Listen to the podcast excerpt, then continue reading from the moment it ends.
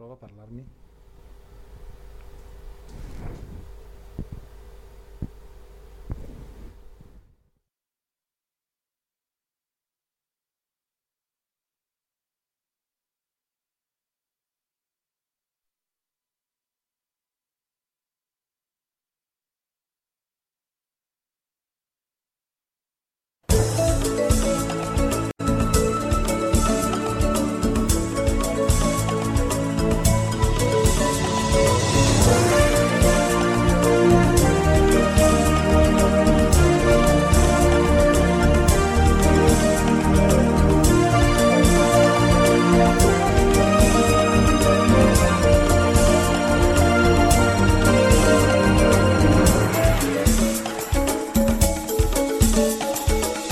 Cerchi un'alternativa ai soliti gusti? Allora il Fruttarolo è il posto giusto per te. Farine di legumi, amaranto, miglio, grano saraceno, quinoa e molto altro. Prodotti naturalmente senza glutine, ma anche senza latticini o lieviti. Se anche tu credi fortemente che la salute inizia dal cibo, vieni a trovarci. Siamo a Pianengo, Cremona, in via Roma tredici. Sul web negozio punto il fruttarolo punto it o arriviamo noi a casa tua con comode spedizioni in tutta Italia.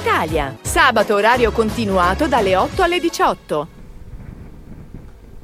Buonasera e benvenuti, eccoci in diretta da Mogliazze. Eh, ho scritto che nevica, sì, fa un freddo esagerato perché l'avete detto, ma, avete detto, ma il primo di aprile avete fatto lo scherzo. No, no, non è lo scherzo. Eh, sì. Gli occhiali sul microfono, sì. Ho sentito nell'orecchio, oh, nell'orecchio uno scratch. Via, allora rimettiamo il testo. Dove fa? Vuoi?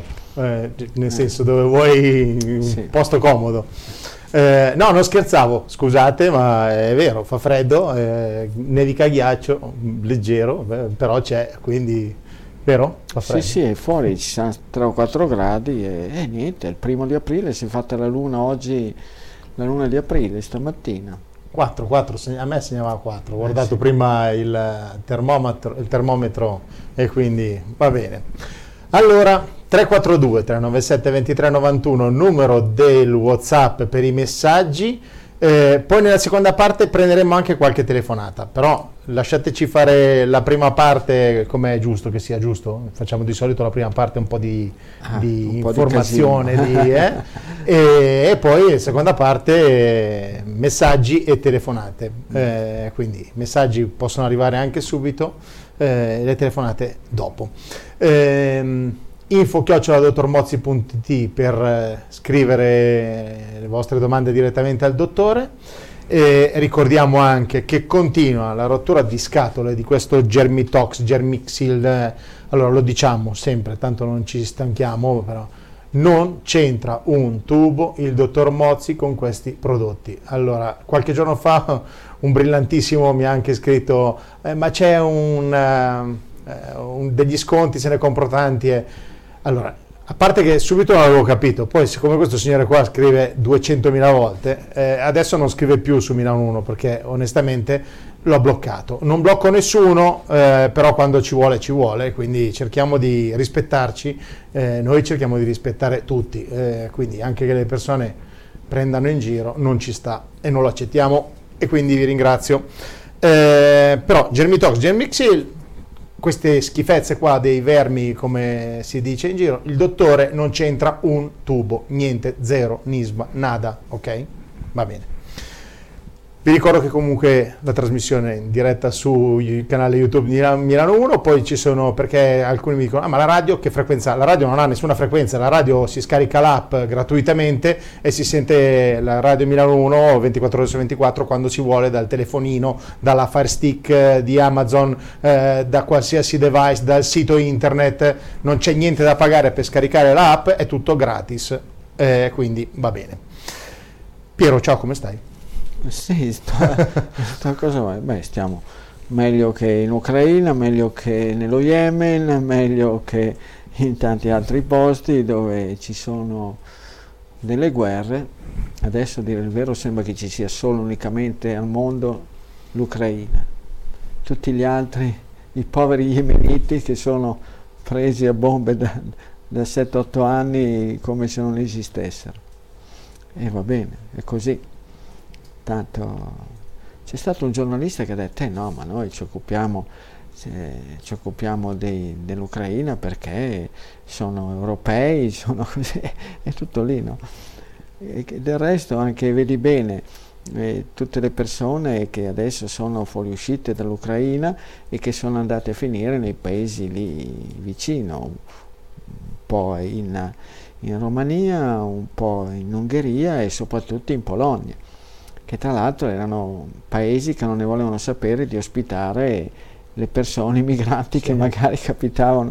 E poi vedi la legge della compensazione, se, se ne sono trovate la Polonia, soprattutto sai che erano quelli che avevano messo barriere contro tutti quei che attraversavano la, la Bielorussia e che poi arrivavano al confine con la Polonia e si trovavano reticolati di filo spinato e tutto quanto in pieno inverno, e tanti sono morti anche di freddo e di gelo.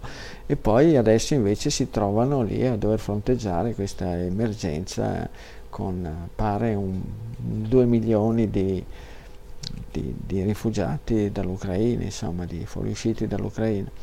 A volte come come appunto per il pallone, ecco, vince un europeo e poi dopo pochi mesi sei fuori, sei fuori dal, dal, mondiale. dal mondiale, oppure quel il bravo ciclista Colbrelli che l'anno scorso ha vinto e stravinto un sacco di corse e adesso ha avuto quel, eh, chiamiamolo infortunio, quel malore, quel guaio, ecco, per cui rimarrà fermo per un bel po' di tempo.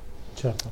Senti, nella puntata di martedì abbiamo parlato, noi parliamo di un po' di tutto nel martedì, sì, no? Sì, sì. C'è un signore che diceva, che ha scritto e mi è rimasto in testa, eh, eh, ma perché il dottor Mozzi dice che Mancini dovrebbe licenziarsi, cioè uscire dalla nazionale italiana come allenatore? Ma per correttezza, per correttezza uno ha fallito un obiettivo che... per il quale fino a, a due giorni prima diceva che l'Italia sarebbe andata ai mondiali per vincere i mondiali, e io dico per correttezza uno quando, quando insomma di fronte a un fallimento di questo genere, certo tanto di cappello per la vittoria agli europei quest'estate passata, ecco, però adesso poi se la federazione gli ridà fiducia va bene, eh, però un gesto di onestà proprio intellettuale e, proprio e comportamentale essenziale secondo me. Poi appunto sono eh. proprio dei gesti, no? Quando sì, sì, c'è sempre una dire, persona che da dire paga gente poi. Scusate, io uh, avrei dovuto e ho sempre detto che siamo andati ai mondiali, che in, in effetti magari non è detto che sia stata del tutto colpa sua, perché forse quel rigorista che ha l'aria un po' anche brasilera, ecco, un certo Giorginio, ecco, che si è mangiato due rigori che sarebbero stati quattro punti in più, quindi l'Italia sarebbe andata in carrozzina, ecco, ai mondiali. Però insomma, almeno io di fronte a una, a una debacle di questo genere. Va bene. Poi, va bene, va bene. Non è la fine del mondo, ecco. La vita va avanti in ogni caso. Ah, beh, certo. Non, però sì. Nei prossimi mondiali, eh, sì. Oddio, c'è la legge, non c'è due senza il tre, per cui dopo due, dopo due esclusioni, ecco, vediamo se nel duemilaventisei ecco, l'Italia potrà partecipare, però verranno aumentate da trentadue a, a quarantotto le...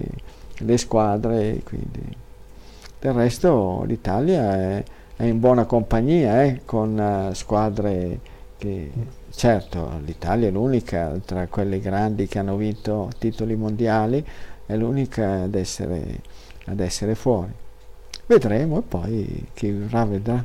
Certo. Ma magari non è neanche male, perché i mondiali si sarebbero giocati in pieno inverno tra novembre e dicembre, e quindi eh, beh, sarebbe stato una, certo. A proposito anche lì vedi i petrodollari cosa, cosa fanno fare, ti fanno assegnare ti fanno assegnare dei campionati mondiali che per giocarli alla, in quelle in quei territori, diciamo così, a quelle latitudini li devono giocare d'inverno, se no d'estate, quando normalmente si giocano i mondiali, sarebbero schiattati dal troppo caldo.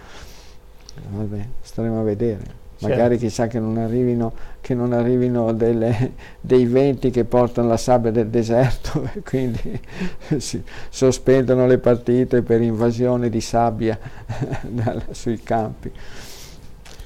Vabbè. Va bene, rimaniamo sul tema del primo aprile, perché eh, pesce d'aprile però cambia anche qualcosa, no? Oggi eh, il, col Covid. Il tempo ce l'ha fatto il pesce ah, d'aprile, il pesce d'aprile tutti quanti qua ad, ad aspettare, perché proprio oggi proprio si fa appunto la luna d'aprile, la prima, perché poi l'altra, la seconda in aprile si farà il giorno trenta, e tutti si aspettavano magari la pioggia che soprattutto qua al nord è attesa come la manna dal cielo, e invece non ha, è venuto un po' d'acqua, ma decisamente pochi. I fiumi sono a terra, sono praticamente mezzi asciutti, le sorgenti non parliamone. Hai visto, non so se hai guardato venendo su la nostra fontana, che è ridotta proprio a un sì. filino. Vediamo, speriamo bene.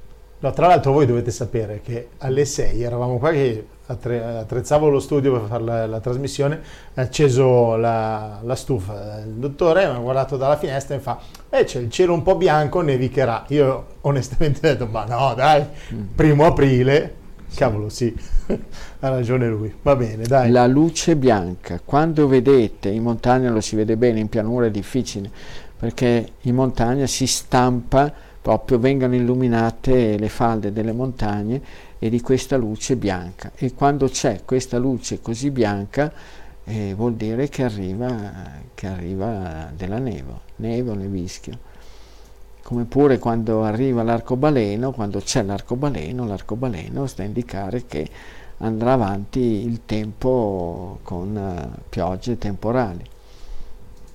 Va bene. Allora, oggi, da, da oggi stop stato di emergenza, quindi si ritorna eh, un sto... po' alla normalità, normalità, non lo so se è normalità o meno, cioè, allora basta Green Pass per salire sul tram, autobus e metro, rimane l'obbligo della mascherina F F P due, però non viene più richiesto negli hotel, parchi di divertimento, alle mostre, ai musei e le strutture, strutture legate alla cultura. Piscine e, ristoranti alla, piscine e ristoranti all'aperto, uffici pubblici, banche, poste, tabaccaio e parrucchiere, dove però permane l'obbligo della mascherina. Nel caso di contagio si farà autoisolamento fino a tampone negativo e quelli entrati in contatto faranno autosorveglianza. Possono rientrare i professori a scuola ma non vaccinati, ma non potranno insegnare. Questa è una roba da fuori. Sì, eh, no, ma questa qua è una trovata geniale. E questa è una trovata geniale, il Ministero dell'Istruzione in, con il, quel grande scienziato politico che si chiama Speranza e, sono, e quell'altro, insomma, il grande, grandissimo essere umano che si assomiglia molto a un drago, ecco, ed è, hanno trovato questa, questa soluzione. Eh, ma... Cioè, Eh, ma, eh, ma, te, ma eh, di cosa ti preoccupi Paolo? È così, questi qua hanno in mano la scienza, hanno gli scienziati ai loro piedi, gli scienziati che li consigliano, gli scienziati che li indirizzano, eh. Anche se adesso stop, stop col C T S, stop, ti ricordi? Ma scusami, Lato, stop cioè, col dito, posso... stop, stop col figliolo, stop. E adesso è subentrato un altro, non mi ricordo il nome. Sì, c'è un altro, un altro, un altro generale. Un altro generale. Qua. Mm. Eh, mm. Va bene, quindi... Eh, niente. Andrà vedremo alla scuola, al primo di maggio. Andrà alla scuola e niente, magari potrebbero fargli fare, eh, se fossero un po' attrezzati, eh, potrebbero fare che nelle classi mettano l'insegnante e lo mettano dentro un box di plexiglass, basta, è, è l'unico modo, invece che cercare di fargli fare chissà che, eh, che mansioni che nessuno sa bene quali possono essere, se no magari pulire, pulire le scale, pulire le, le aule quando hanno finito, ecco, le lezioni. L'unica cosa, visto che hanno tenuto in piedi questa storia che non esiste in nessuna parte del pianeta, perché da tutte le altre parti hanno già tolto anche le mascherine al chiuso, cosa vuoi farci? Non, qua siamo appunto, siamo italiani. se no, se non fossimo italiani forse le storie andrebbero un po' diversamente. Sei in Ucraina se fanno tutti questi problemi qua? Eh, certo, sono lì, mascherine, Green Pass, green pass e tutti questi, questi profughi, figuriamoci, che arrivano. Uh-huh. E niente, proprio, se proprio vogliono, eh, crebbio, fare, fare come eh, sempre fatto, la barriera di plexiglass. Eh. Ogni docente eh, gli si dice, bene, adesso vedi, siamo stati bravi, bravissimi, nonostante tu non ti sia fatto vaccinare, guarda com'è bravo, ecco il papà Drago e il, eh, il signore della speranza, bene, ti diamo la possibilità di tornare a guadagnare lo stipendio. Ecco, mica che poi muori di fame e, e viene a dire che, siamo, che in Italia c'è un governo che fa morire di, di fame i lavoratori, quando nella Costituzione è scritto che l'Italia è una repubblica fondata sul lavoro. Vabbè. Eh. Mamma mia, mamma mia, guarda, non, lasciamo perdere perché sennò appunto cioè. Va bene. Piero, io stasera c'è volevo... da andare, c'è da andare in Ucraina appunto a fare un corso come hanno fatto in tutti questi anni da quei bravi signori lì di quella brigata Azov, a fare un corso per come fare a maneggiare bene determinati strumenti, ecco. Sì, sì. Ed era... Va bene. Beh, ma prima o poi qualcosa verrà fuori, no? Cioè, qualcuno tirerà fuori una, vera, una verità, no? Prima o poi, no? E... staremo a vedere.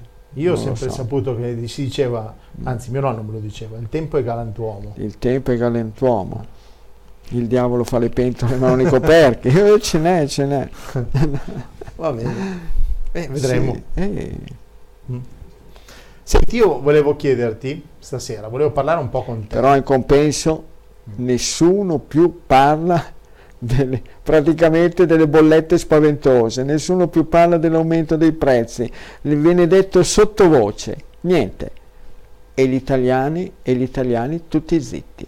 Ma lo sai che se fossimo stati negli anni cinquanta, sessanta ma anche settanta a fronte di questi aumenti spaventosi, quanta gente nelle piazze, quanta gente nelle strade, quanti, quanti quarantotto nel, in tutte le città, niente niente di niente. È arrivata una bolletta per la casa dove abita mia suocera, generalmente si pagava mese gennaio-febbraio duecentoventi duecentotrenta euro, seicentonovanta euro, praticamente tre volte di più, il triplo, robe da chiole, eh. Farabutti, delinquenti hanno approfittato del Covid per aumentare i prezzi, per speculare. Stanno adesso approfittando di quello che sta succedendo tra Ucraina e Russia per incamerare barcate di soldi in più, e nessuno gli dice niente. Hai più sentito quel signore là con i cingoli, del trattore a cingoli, e, ecco, no. Che diceva dell'imbroglio, che c- dietro c'erano speculazioni? Zitto, l'hanno zittito, l'hanno zittito. Ma non è più neanche comparso in dichiarazioni, in interviste, niente. Bisogna stare attento che non l'abbiano rapito e gli abbiano messo dello scotch, dello scotch sulla bocca. Ecco, perché a un certo punto uno, un ministro che esce con una dichiarazione di quel genere lì e poi niente. Sì, bene, è leggermente diminuito un po' il carburante, nel senso che adesso lo paghi nei... nelle pompe, alle pompe quelle un po' più diciamo corrette, uh, un euro e settecentosettanta settecentonovanta, ecco, che però è una, una cifra spropositata. Praticamente qualche mese fa lo si pagava nelle stesse pompe, queste qua più diciamo così, che agevolavano di più i, i rifornitori che andavano a farsi il pieno, ecco, uno duecentotrenta, uno duecentoquaranta, uno tre, uno quattro, praticamente quasi, quasi quaranta o cinquanta centesimi. Ma certo, tutto il guaio è l'euro, perché con le lire lo si sarebbe capito brutalmente, ti avrebbero quando ti, Ti aumentano, ti aumentano la benzina di mille lire al colpo, ossia cinquanta centesimi, e la gente l'avrebbe capito, e come? Mille lire. Invece trenta, quaranta o, o anche seicento lire, seicento lire, un aumento nel giro di pochi giorni di seicento lire al litro. Ma la gente sarebbe scesa nelle piazze con spranghe, badili, forche, falci. E qua è tra l'altro la falce. Sì, c'è, c'è dietro la schiena. Si vede, si, si vede, vede, si vede, ecco, l'acqua. Eccola, eccola, eh. eccola. La lasciamo qua come soprammobile? Eh, certo. Eh. La usi tu ogni tanto? Eh, sì, sì, sì, certo. La mia passione è soprattutto poi batterla. Batterla, sono bravo, bravissimo. Per affilarla, prima la si batte, c'è il ferro apposta, la volta prossima lo porto, ecco, col martello apposta. Non c'è una pietra... Eh? Per affilarla. E poi una volta battuta c'è la coda, ecco la, la pietra proprio per dargli l'ultimo filo, per togliere le, le eventuali sbavature. Va bene, allora facciamo barba e capelli la prossima volta. Sì. Va bene, dai. Pensa a te, quei, una... quei, quei signori, quei signori, ecco, quei fascisti della camicia rossa che scendevano in piazza, no, e che cantavano "Compagni dei campi e dalle officine, prendiamo la falce, impugniamo il mar-". E adesso invece sono quelli che e giù bastonano tutti quanti, chi non si fa vaccinare, chi dice una cosa diversa, diversa riguardo alla guerra, chi, chi cerca di, di ragionarci sopra. Pensa a te, se aprissero un occhio i loro zii o, o nonni o nonnetti o genitori, gli darebbero la corsa. Mamma mia! Chi Andiamo. l'avrebbe mai detto? Chi l'avrebbe mai detto questi cambiamenti? Eh? Okay. Chi l'avrebbe mai detto? Chiudiamo questa parentesi chiudiamo, di, chiudiamo. di politica, che poi sennò qualcuno ci tira le orecchie, dai, che, se, che eh, parliamo che troppo di politica. Va bene. Non ti ricordi quella canzone di Antoine? E... Se sei bello ti tirano, ah, ti tirano le, le pietre, pietre. Se sei brutto ti tirano le pietre, okay. Qualunque cosa fai, ovunque tu andrai, pietre in faccia sempre prenderai, così eh. sarà. Bene, bellissimo. Va bene, eh, senti, andiamo verso l'estate, anche se oggi fa freddo e nevica, però eh, poi. siamo ad aprile, quindi è sempre arrivata l'estate, andiamo avanti verso, le, verso l'estate. Eh, messaggi tanti durante la settimana, e mi viene da, da farti una domanda. Invecchian, invecchiare eh, restando giovani è possibile? Eh. Alcuni hanno scritto anche mens sana in corpore sano, eh. che, quindi certo, certamente. Intanto l'invecchiamento è un processo naturale a cui nessuno può esimersi, nel senso, tu hai mai trovato qualcuno, hai mai avuto notizie di qualcuno che non è mai morto? No. Certo. Mai, non certo. esiste, certo. non c'è. Ecco, c'è qualcuno che poi pensa che ci sia la reincarnazione, va bene, staremo a vedere. Poi quando andremo dall'altra parte vediamo se, se avremo qualche sentore di queste, di queste possibilità. E niente, si tratta di, di arrivare... Ecco, nella stagione, nella stagione che prima o poi arriverà per tutti, la stagione in cui si fa la valigia definitiva e si levano le tende, di arrivarci nel modo migliore possibile. Poi chi lo sa quando è questa stagione, magari per qualcuno la è da, da piccolo, piccolissimo, qualcun altro è da, da giovane, da giovanotto, qualcun altro a mezza età, qualcun altro, qualcun altro che arriva a cento, centodieci. E chi lo sa com'è, com'è la storia. L'importante è cercare di stare bene, avere, avere le funzioni eh, eh, del nostro organismo a posto, messe nel modo migliore possibile, che quello che c'è qua dentro che funzioni bene, nel senso che la memoria, che magari qualche colpo lo potrà perdere, ma che però tenga botta, che funzioni decisamente. Ecco, lo stesso per quanto riguarda il fisico, fermo restando che è inevitabile per tutti, per tutti gli esseri viventi, anche nel regno vegetale. Le piante invecchiano, le piante bisogna rinnovarle. Eh, se vedessi quest'anno che potatura abbiamo fatto dei, dei piante di sambuco, che poi erano arrivate lunghe, lunghissime, alte, altissime, e però poi abbiamo dovuto lasciare a fianco quelli che erano sì, magari dei tronchi di quaranta centimetri, però non si sarebbe riusciti ad arrivare a prendere le bacche di, ecco, di sambuco, perché erano in cima magari a cinque sei metri, allora zamete, via, si troncano e riparte la vita nuova, è così. No, poi prima o poi siamo programmati per lasciare il posto agli altri, l'importante è eh, essere in buona forma, dopodiché ognuno di noi ha una sua programmazione e credo che il nostro cuoricino sia programmato per avere una funzione che dura tot, tanti battiti e, e tante possibilità, ecco, di, di spedire il sangue in tutte le parti dell'organismo, e lo stesso il nostro apparato renale, il nostro intestino, tutto quanto. Tutto, tutto ha una sua programmazione, come una lampadina, come un'automobile, tutto quanto, hanno, hanno una batteria di un'auto, ecco, tutto è programmato per durare un tot, e poi certo, secondo di come uno la mantiene, di come la utilizza, la macchina, la batteria o la lampadina, e, boh, e allora certo. Durerà per come è stata programmata. Certo. Piero, io mi sono fatto Però degli, si può, degli si app- può fare tante cose, ecco, a cominciare da un'alimentazione corretta, attività fisica adeguata, alimentazione corretta, respirazione adeguata e poi stop. Allora, ti dicevo, io mi sono fatto un po' di appunti perché Vedo. sono tutti messaggi che eh, allora ho tirato giù, quelli che secondo sì. me potevano servire a dare qualche consiglio alle persone da casa, e tu hai detto esercizio fisico, e infatti un amico aveva scritto, eh, ho scritto, eh, quanto è importante l'esercizio fisico, e soprattutto anche troppo esercizio fisico può creare dei problemi? Ah, certo.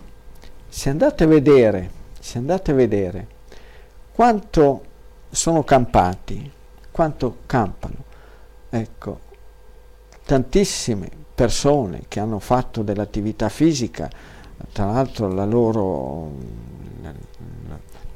Hanno, hanno portato avanti la loro vita essenzialmente occupandosi di attività fisica, quanti atleti, quanti calciatori, quanti ciclisti, quanti eh, guarda, pensa a te, e, che poi invece hanno avuto dei seri, serissimi problemi di salute, ma tuttora eh, guarda, ad esempio Mennea, no? Che è passata la storia perché quando uno correva un po' forte diceva ma chi sei? Sei Mennea, ecco.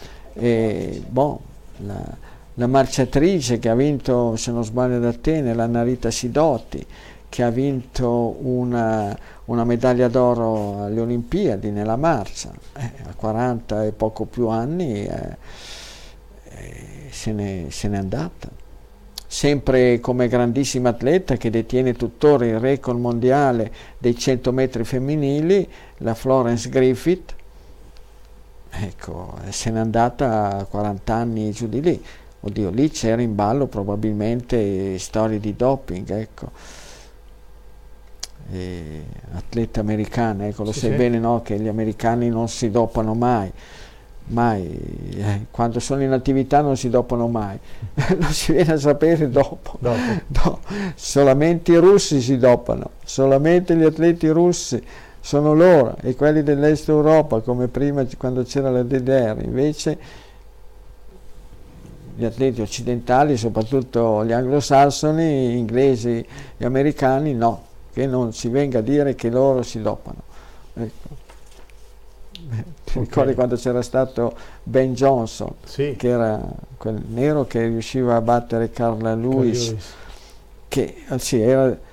anglosassone per modo di dire, perché gareggiava per il Canada, però l'hanno, l'hanno subito beccato che lui si dopava, tutti gli altri no, come, come Lance Armstrong nel, nel ciclismo, no? Ha vinto sette Tour de France, che lo sapevano anche i sassi, i sassi d'asfalto del Tour, che quello lì si dopava, ma però le istituzioni niente, ci è voluto uno de, della sua entourage che si incavolasse e, e perché non era stato preso a far parte della squadra, e che spifferasse tutto quanto. Però l'hanno colpito dopo, non prima. Ecco, però nessuno, nessuno ha sanzionato gli Stati Uniti per, per tutti questi fatti di, di, di cose. Certo. L'anno eh, prossimo, ma guarda anche adesso pro... che c'è stato, che ci sono stati i mondiali, i mondiali di indoor di atletica a Belgrado, ecco Jacobs, Marcel Jacobs, che ha vinto in modo stupendo i sessanta metri, ma secondo è arrivato Coleman, un americano che è stato beccato, ecco, beccato e però era lì di nuovo a gareggiare, ecco, cosa vuoi farci? Come pure Gatlin, Gatlin che vinse, ecco, è stato, diciamo così, sfortunato perché si è trovato uh, così a gareggiare quando c'era quel, eh, quel mostro, insomma, eh, che ha vinto e stravinto tutto quanto, cento e duecento metri, record mondiali, e praticamente Gatlin è stato trovato due volte positivo al doping, però è tornato a gareggiare. Certo. Per sua fortuna la, una qualche giustizia le ha fatto trovare sul suo cammino uno come Bolt eh, che, ecco, che, che lo metteva sotto, poi era riuscito a vincere lo stesso, soprattutto quando poi Bolt alla fine era un po' stufo, stanco e via dicendo. Se fosse successo con degli atleti russi li avrebbero squalificati in un modo incredibile. Ma anche in Italia era successo con il povero Schwazer, che lì c'è il mistero che quando è stato trovato per la seconda volta molto probabilmente erano state manomesse, manipolate le provette. Infatti un, la magistratura, un giudice aveva dato ragione a, a Schwazer, ma Schwazer a, non ha potuto rientrare a, a gareggiare. Fosse stato americano o inglese sarebbe rientrato alla grande senza problemi. Certo. Vado avanti. Avanti. Allora, altra domanda, altro punto di ri- riflessione. Per essere in forma bisogna fare ginnastica anche al cervello o solo al fisico? E poi la stessa persona eh, diceva anche l'allenamento mentale, ad esempio, per un anziano è utile? Si potrebbe fare già anche con il gioco delle carte, le parole crociate, la lettura? Sì, sì, certamente, ma anche parlando, ma anche facendo tante tante cose, ascoltando, leggendo, giocando a carte.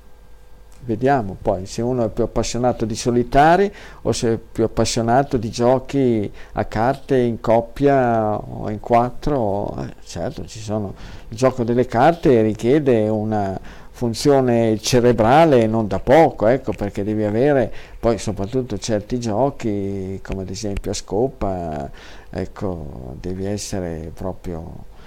Ricordarsi eh, le, sì, le carte. Sì, certo, devi ricordartele, mm-hmm. tutto quanto. Ma sicuramente, ma anche le parole crociate va bene. Ma credo che delle persone si siano mantenute in buona forma, in buona salute, magari come facevano a tenersi in buona salute quando non c'erano le carte? E con la, la mente e il cervello che funzionavano bene, la memoria che funzionava bene, che non c'erano le carte, eh, che non c'erano le parole crociate, che non c'era la settimana enigmistica o via dicendo. E come facevano? Facevano che portavano avanti la loro vita, la loro attività. Tanto la funzione del sistema nervoso centrale, ecco, ecco, avviene grazie al sangue, grazie alla irrorazione del sangue. E se il sangue ha gli elementi utili e non ha invece elementi dannosi, il cervello funziona bene, i neuroni funzionano bene, altrimenti può essere che si vada incontro gradualmente magari a tanti fatti, magari anche a, a tanti micro micro micro micronissimi, ecco, ictus, ecco, quindi Che, che poi piano piano fanno perdere delle capacità in determinate aree del cervello e poi si possono sommare, ecco, e ci sono tante tante microischemie, ecco, che poi determinano col tempo la, la perdita delle facoltà del nostro sistema nervoso centrale. Sì, sì, ma ben venga, poi ognuno lo vedrà, ecco, come come fare, ma anche le canzoni, ecco, possono servire, figuriamoci. tendenzialmente, tendenzialmente le canzoni. Eh, guarda, ci sono certo. delle canzoni. Piero, io queste, questi appunti qua non è che li ho fatti in due giorni, questi qua sono tutti ecco, per il futuro, messaggi. Per il futuro sarà dura, perché pensa a te, un conto sono le canzoni di, di, di un po' di, di tempo addietro, adesso con le canzoni di adesso come fai? Già non te le ricordi, non te le puoi neanche tenere a mente adesso che uno ha, ha le capacità intellettive valide, in buona forma, quando continuano quegli sproloqui di parole una dietro l'altra, come, come cavolo fai? Non si può. E anche la melodia funziona, eh? Sì, aiuta a ricordare certo. le parole, quando sì. la melodia è melodia, però eh. no? Sì. Ecco, va bene. Senti, la curiosità e la voglia di, a- di apprendere eh, e imparare hanno un'età, secondo te? Secondo me no. Eh, lì dipende, dipende da tante cose, da tanti, dipende da dalle caratteristiche genetiche che determinano appunto anche proprio il carattere delle persone, dipende da che stimoli uno ha avuto nella vita, e ci sono persone che magari non ne vogliono più sapere, tipo che una volta che è arrivata la stagione della pensione ci tirano su una croce, si mettono lì a fare la vita proprio effettiva da pensionato e basta. E altri invece che fino all'ultimo dei loro giorni sono sempre lì pronti a, a occuparsi di cose nuove, ad avere stimoli, uh, eh, dipende. Non, uh, Questo qua è una cosa molto molto variabile, che varia appunto da persona a persona, ma anche magari il gruppo del sangue può avere la sua la, la possibilità eh, di, di, di creare questi, questi interessi, oppure di creare come un distacco dal, da tutto quanto. Mm-hmm. E vado avanti. Eh, Tanto per dire, a me personalmente non, non credo che stia mancando lo stimolo, anzi più vado avanti e più mh, divento sempre, anzi mantengo la stessa curiosità di sapere, di conoscere, di, di vedere, di poter, poter proprio apprendere qualcosa, qualcosa di nuovo, eh, di più, di, di, di che mi possa servire per, ancora per gli anni a venire, perché poi uno non mette mai in conto che c'è da fare le valigie, prima o poi magari può essere che uno anche se lo sente, il suo istinto le lo manda a dire, però eh, non... Vado avanti. È lo stress il presunto killer della longevità? Lo stress incrementa l'invecchiamento più velocemente. E poi diceva anche... Eh, ormai siamo connessi ventiquattro ore su ventiquattro con le notifiche sul cellulare, sarà utile per la persona, ma poi alla fine della fiera crea molto stress interno, secondo te? Sì, ci può stare questa cosa qua dell'essere sempre attaccati alla, a strumenti tecnologici, al cellulare, al computer, ecco, e al telefono.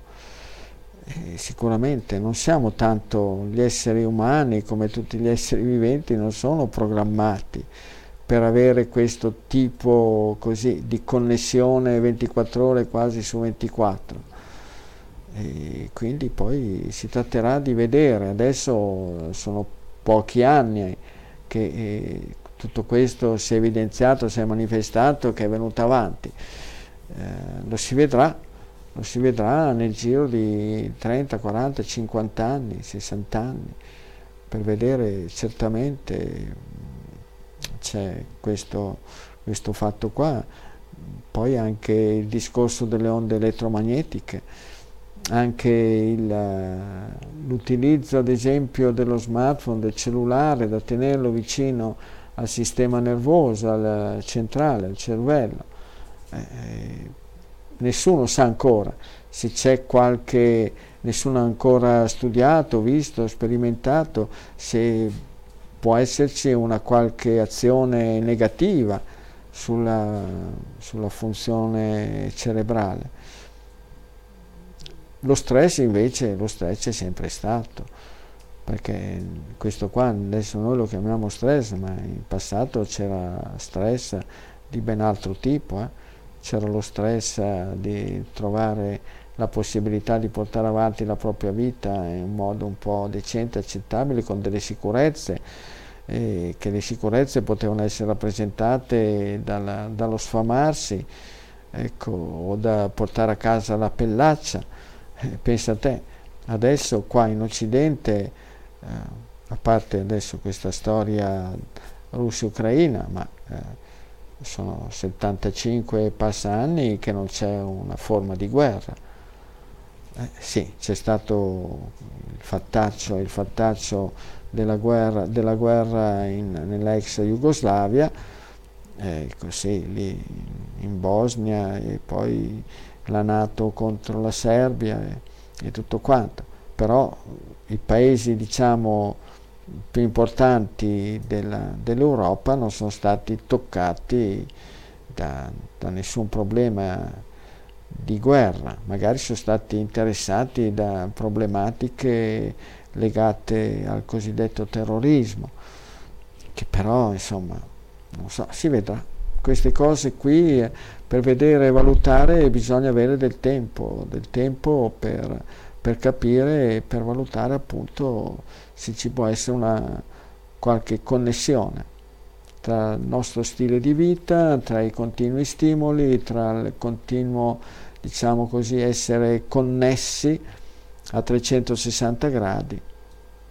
C'è da dire che sicuramente prima le persone avevano una grossa possibilità in più di rigenerare, di rigenerarsi, di rigenerare anche il sistema nervoso, perché bene o male il sonno era sonno e non c'era, e non c'era invece, non c'erano tutte le problematiche legate all'insonnia che ci sono adesso, perché adesso c'è un mare di gente che ha una qualità del sonno decisamente scadente, o che non riesce a prendere sonno, o se lo riesce a prendere lo prende molto tardi, oppure che si addormenta e poi si sveglia dopo tre o quattro ore e poi non si eh, rimette più a dormire, quindi che al mattino è più stanco di quando è andato a letto, mm-hmm. che tanti magari non si ricordano neanche i sogni che fanno.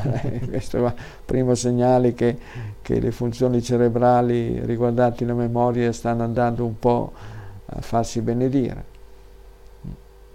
I, eh, I primi segnali di solito a che età si incominciano ad avere su questa cosa qua della eh, memoria? Guarda, per la memoria, ma adesso si sta abbassando sempre di più eh, l'età in cui si manifesta la demenza senile o l'Alzheimer, che poi appunto se non è zuppa e pan bagnato più o meno siamo lì, e quindi si stanno abbassando molto, come pure si stanno abbassando tante altre, diciamo così, l'età di tante altre malattie severe come il morbo di Parkinson. Ecco, eh, si stanno presentando molto, in modo più nu- numeroso, eh, patologie severissime come la S L A, come la, la sclerosi multipla, eh, insomma tutte, tutte forme, tutte forme, diciamo così, che possano inficiare le funzioni, le funzioni del sistema nervoso centrale e di tutto quanto l'organismo. Piero, adesso ti dico invece i giapponesi come fanno a combattere lo stress e vediamo se mi dici ci può stare o no, non ci può stare. Allora, i giapponesi fanno bagno, un bagno con la musica rilassante, sì. Poi tengono in ordine, la scriv- in ordine la scrivania, la casa, soprattutto la camera da letto, sì. L'esercizio fisico con stretching e respiri, eh, una dieta equilibrata, soprattutto nella zona di Okinawa, che è una zona blu, poi ti dirò cosa sono le zone blu, eh, gli abitanti di, di Okinawa usano l'ottanta per cento dello stomaco, non lo riempiono mai di più, è una delle zone dove la vita è più lunga, eh, Okina- sì. Okinawa. Eh, massaggi della testa con le dita e pre- praticano la meditazione. Queste sono cose che possono aiutare. Sì, sì, certo, poi soprattutto la respirazione, ma Okinawa, passato tutte le storiacce dell'ultima guerra, ecco, perché Okinawa è stato uno dei centri, ecco, nevralgici, E Okinawa sicuramente le abitudini alimentari eh, del Giappone, soprattutto di quell'area lì, riguardavano l'uso di carboidrati eh, sotto forma del riso, e che il riso non è come eh, i cereali con il glutine, e poi tanto pesce, per cui sicuramente le proteine del pesce possono, ecco, aiutare, agevolare tutto quanto, la ristrutturazione, il ricambio di, di tutta una serie di proteine, e come si, ben si sa, le proteine sono quelle che entrano a far parte di tutto quanto, dalla struttura fisica alla struttura di tutti gli organi e, e di tutti anche i meccanismi che tengono in buona attività, in buona funzione il nostro organismo. Comunque certamente, poi i giapponesi sono un popolo che da secoli, da millenni, hanno studiato, sperimentato e messo in pratica proprio tutta una serie di pratiche che, quindi, che avranno visto, avranno ben capito che possono essere decisamente utili, mm-hmm. sicuramente. Ti dico le cinque zone del mondo dove la vita è più lunga. C'è anche un, in Italia la Sardegna. Eh? Sì. Allora, primo è Giappone, Okinawa. A me risulta dalle ricerche fatte, che perché oh, fa, poi mi sono mosso anch'io per dire, mm. ma andiamo a vedere qualcosa in sì. più, che gli abitanti di Okinawa usano molto verdure e il tofu. Sì. Le porzioni molto piccole, e danno molta importanza all'amicizia. Ci sono dei gruppi proprio di amicizia inter eh, fuori dalla famiglia, cioè. Sì. Al secondo posto c'è la Sardegna con Nuoro, dove consumano anche loro molte verdure e usano il vino tipico del posto. Sì. M- molto. Cos'è? Il Canonau? Sì. eh, al terzo posto ho trovato Loma Linda, California, sì. dove c'è eh, sono i più longevi degli U S A, sono avventisti del settimo giorno. Poi al quarto posto c'è il Costa Rica, con molti nativi che superano i novanta anni, e pensare che non vanno in pensione, ma si alzano al mattino alle cinque e trenta per andare a lavorare ai campi. Sì. Quindi... E al quinto posto c'è Ikaria, che è Grecia, è un'isola vicino alla Turchia, dove si dice, non ho visto proprio tutto, ma si dice che lo stile di vita sia uguale a quello di, del cinquecento avanti Cristo. Ci hanno mantenuto questo stile di vita. Ma stile di vita adesso su un'isola greca, con tutto il turismo che praticamente eh, è andato a toccare tutte le isole greche eh, e via dicendo, è difficile. Ma va bene, a parte il fatto che il discorso di invecchiare, va bene, ha dei lati positivi, fermo restando che le persone invecchino bene, che mantengano, che mantengano le loro funzioni sia mentali sia fisiche, ecco, in uno stato di buona validità. Però, quindi, c'è un lato positivo, ma c'è anche un lato decisamente negativo, eh? Il fatto dei popoli che invecchiano, io non è che lo trovo, infatti sul libro, sul libro si può guarire, l'avevo parlato, eh? l'avevo parlato su questo, sul libro si può guarire del fatto, del fatto che non è detto che sia un qualcosa di positivo per un popolo, ecco, diventare molto molto vecchio. Io ritengo che per un popolo la cosa migliore, più positiva, è essere terribilmente giovane. Solamente i popoli giovani hanno un futuro, gli altri non ce li hanno. Però va bene, ci si sta bene su questo pianeta. E quindi le persone vogliono starci il più a lungo possibile. Fermo restando che adesso la storia della cosiddetta prolungamento della vita, ossia l'aspettativa di vita che si è prolungato, è legato anche al fatto che tante tante persone vengono tenute in vita in modo artificiale, artificioso, e quindi mentre prima, in ogni caso, le persone quando erano arrivate, a parte il fatto che non esistevano ricoveri, ecco, le persone rimanevano a casa e venivano accudite dal, nell'ambito familiare, perché allora c'erano le famiglie allargate, come appunto è sempre stato per secoli e per millenni, eh, e, e quindi non è che c'erano tutte, tutte queste possibilità di cure prolungate, prolungatissime, eh, di macchinari per tenere, per tenere in vita le persone. Basta, le persone sapevano che prima o poi c'era da morire e quindi accettavano, faceva parte della, della loro storia, della loro vita. Basta, le persone dicevano va bene, stop. Per cui non è che durassero mesi, mesi, mesi o anni. Ecco, ricordiamoci che il povero Welby è stato tenuto in vita in modo artificiale quasi trenta anni, ecco, e Luana Englaro è stata tenuta in vita diciassette anni, ma anche il senatore Andreatta è stato tenuto in vita più di sette anni con il, il l'auto stipendio da, da senatore o da ministro, ecco, ed era e così, ma anche in altre parti del pianeta. Mi ricorderò sempre lì, quel bravo uomo, ecco, bravo, bravissimo. Peccato che non gli abbia mai dato il premio Nobel per la pace, ossia Sharon. Eh. Ok. Penso, non ha mai preso il premio Nobel per la pace, e sì, con tutti i palestinesi che ha fatto fuori, avrebbero potuto anche darglielo. Quindi, sai. Va bene. Piero, ci fermiamo un attimo per il uh, primo break pubblicitario e torniamo subito. Sono Emma Di Bella, anche io ero scettica, ma poi ho provato e oggi posso dire che sono guarita. Basta ansia, basta depressione, stop attacchi di panico, colite, allergie e trentadue chili in meno, tutto a costo zero, solo seguendo l'alimentazione legata al gruppo sanguigno. Ho scritto un libro per raccontare la mia esperienza che ho intitolato Io sono guarita, semplicemente eliminando i cibi nocivi del mio gruppo sanguigno. Il libro è disponibile su Amazon e ordinabile in tutte le librerie.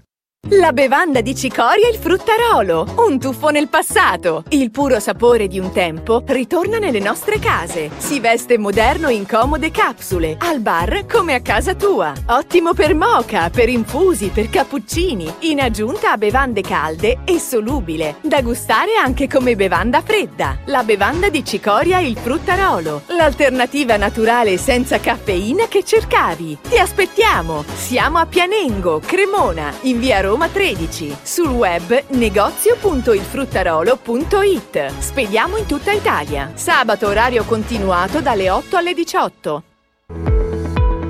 Vi stavo aspettando, sono iniziati i saldi invernali con sconti dal venti al settanta per cento. Entrate nei nostri negozi, cercate il bollino saldi.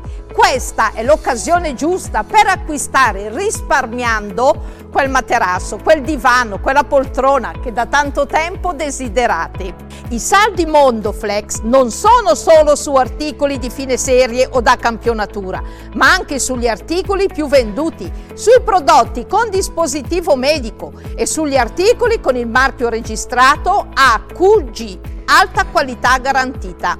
Saldi dal venti al settanta per cento, sempre con pagamenti rateali senza interessi, con il recupero del diciannove per cento sui dispositivi medici oppure del cinquanta per cento con il bonus mobili. Per la vostra salute scegliete l'eccellenza, scegliete Mondoflex, vi aspetto! Pianifica con noi la tua campagna social, tutto compreso a partire da ottocentonovanta euro al mese. Per informazioni scrivi a info chiocciola bobbiese punto com o telefona allo zero due ottantasette sedici cinquantasei ventuno.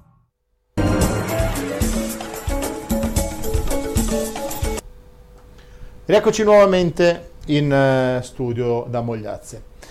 Come vedete tre quattro due tre nove sette due tre nove uno, messaggi e telefonate, WhatsApp, eh, quindi eh, se volete incominciare a, anche a, scri- a chiamare oltre a scrivere, eh, ci siamo. Eh, Piero, scrive Walter... Tra le norme, tra le norme sì. che riguardano appunto la possibilità di poter condurre avanti per bene, in buona forma, la propria vita il più lungo possibile, c'era anche che prima le persone avevano, quelli che arrivano adesso ad avere quest'età sono tipo uno che ha novanta anni, vuol dire che è nato nel trentadue, ma nel trentadue l'alimentazione non era mica, già fino da piccoli, dalla nascita, non era mica come quella dei, dei bambini di adesso. Uh-huh. E l'attività fisica era enorme, immensa, e c'era la selezione naturale che selezionava, che selezionava quelli che erano più adatti a portare avanti la vita e chi invece eh, veniva proprio messo, messo già in disparte dalla, dalle grandi leggi della natura, tra cui appunto la selezione naturale. E quindi, e poi mh, pensa a te, la luce elettrica qua, quando è arrivata negli anni, negli anni cinquanta sessanta in montagna, ma anche i primi anni che io ero qui a Mogliazze non, non, non c'era la luce elettrica, eh, si usavano le candele, le lampade, eh, per cui anche alla sera si andava, si cenava presto, si andava a letto presto e c'era un, un sonno, ecco, che rigenerava, che ristorava e tutto quanto. Certo. E poi la, non c'era l'inquinamento, più che lo stress, l'inquinamento secondo me, la, l'inquinamento dell'aria, dell'acqua, degli alimenti eh, ha un effetto decisamente, decisamente superiore rispetto a quello, del, a quello dello stress, perché lo stress, immagina te, quando c'erano, quando c'erano le guerre, quando arrivavano orde, orde di... Di, di, di tribù, di assatanati che, che volevano occupare, devastare, rapinare e via dicendo. Bene, allora rispondiamo, aspettiamo. Pronto? Pronto? Pronto? No, non rispondiamo, va bene, ci, ci richiamerà. Allora Piero, ehm, buonasera Paolo, ci vediamo, vabbè, eh, volevo chiedere al dottor Mozzi, seppur seguendo attentamente la dieta del gruppo B, ogni tanto mi viene da grattarmi in alcune parti del corpo, un leggero prurito, c'è qualcosa che può dirmi eh, che po- dove posso stare attento? Io mi chiamo Walter, abito ai Castelli Romani, vi seguo sempre, complimenti. Tutti i giorni introduco caffè, verdure varie e carne di vitella. E eh, va bene, ma ha detto che è un leggero prurito. Sì. Ma vuole la perfezione questo Walter dei Castelli Romani. E magari chissà che non sia il vino dei Castelli, ecco, creargli qualche problema. Quindi, ma certamente, dai, insomma, qualche prurito, cosa volete che sia? Chi è che non ha qualche prurito?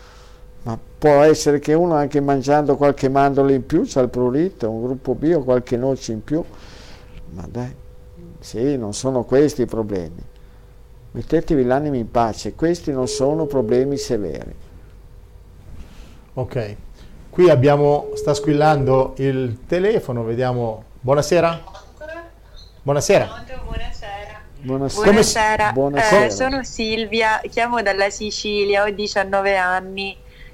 Oh, bene. Va bene. Gruppo, e da, di, e del sangue, dove, buona, si, gruppo del sangue A positivo e seguo la dieta provvidenziale del dottor Mozzi, che ringrazio e che ammiro tantissimo, da sei mesi. E l'unica cosa. Ma da dove, da Silvia? Qualche, da dove? Quale da, località, da quale città o quale cittadina?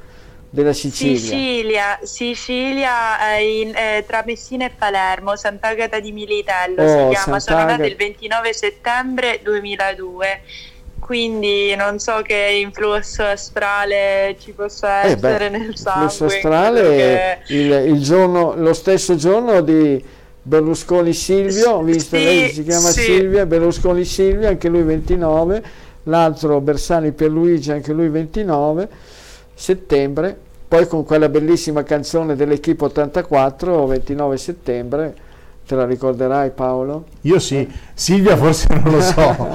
No, e eh beh, quella canzone oramai c'è, c'è quasi, anzi, no. Avrà cinquanta anni. Eh, non, non te Silvia, Silvia eh, cinquanta anni la canzone, eh, tranquillo. Sì, sì, beh, da andarla a sentire, sì. È una bellissima canzone, ecco, sì. Si ascolta ancora decisamente no. Bene. Qual è il tuo Io problema volevo... Silvia? Ok, il mio problema è che eh, mi è, eh, da circa un mese mi è gonfiata eh, la parte destra del viso, un rialzamento che è tipo un, eh, un puntino che è, è proprio pienissimo, mm, non riesco a capire qual è la causa. Io scrivo tutti gli alimenti che mangio nel mio diario e sono giunta a tantissimi eh, tic, a scoprire tantissime cause di tic, di formicolini, eccetera, però non avendo modificato l'alimentazione che ho fatto da circa sei mesi, durante l'ultimo mese gradualmente mi è spuntato questo rialzamento del viso eh, che adesso è proprio un puntino gonfissimo e non sono riuscita a scoprirlo per, non tanto per mancanza di attenzione quanto perché è stato subdolo, è stato graduale, ogni giorno aumentava poco poco poco poco e non sono, a un certo punto mi sono trovata con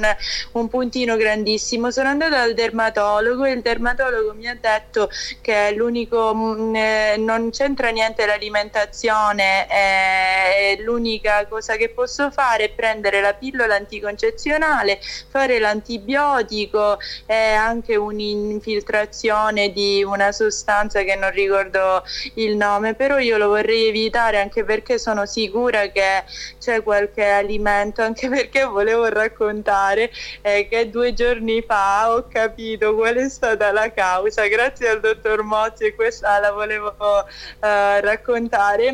Tutto l'inverno ho sentito freddissimo, alcuni giorni mi tremavano anche i denti dal freddo, eh, due giorni fa, anzi tre giorni fa mi sono svegliata eh, ancora prima di lavarmi i denti, di raccogliere il mio limone Dal, dal mio giardinetto e da spremerlo eh, nel, nella mia acqua calda, e eh, ancora prima di far colazione ho notato di non avere le mani fredde, e eh, fatto sta che era stato il limone che tutta, tutto l'inverno mi ha fatto congelare, invece da due giorni sto benissimo nonostante ci sia lo stesso freddo.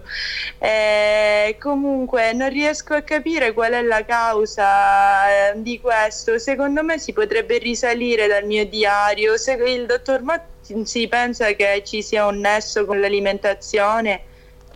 Ah beh, sicuramente, io rispetto quello che dicono altri colleghi, però quando una persona mm. ha un rigonfiamento del viso e gli viene detto che non c'entra niente l'alimentazione, mi sembra pro- proprio una dichiarazione, un giudizio un po' avventato, e subito pronti a somministrare la pillola che magari una persona non ce n'ha assolutamente bisogno, perché magari il ciclo che è perfetto, è regolare, è regolarissimo e tutto quanto, mm. oppure somministrare antibiotici.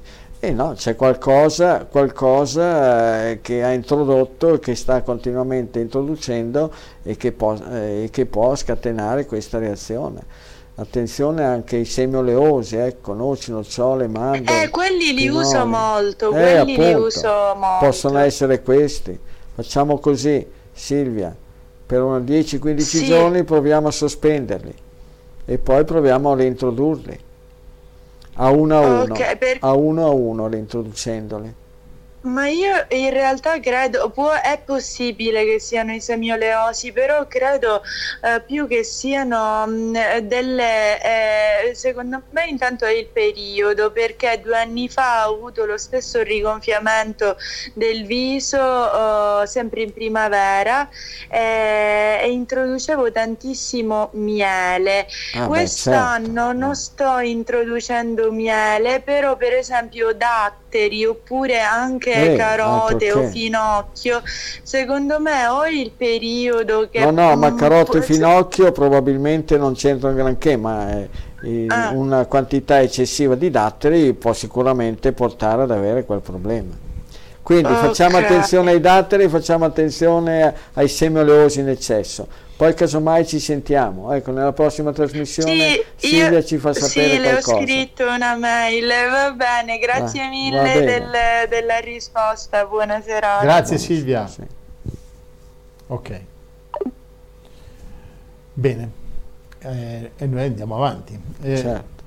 ti, forse c'è già un'altra telefonata, eh? senza, senza il forse, eh, quindi adesso la pigliamo.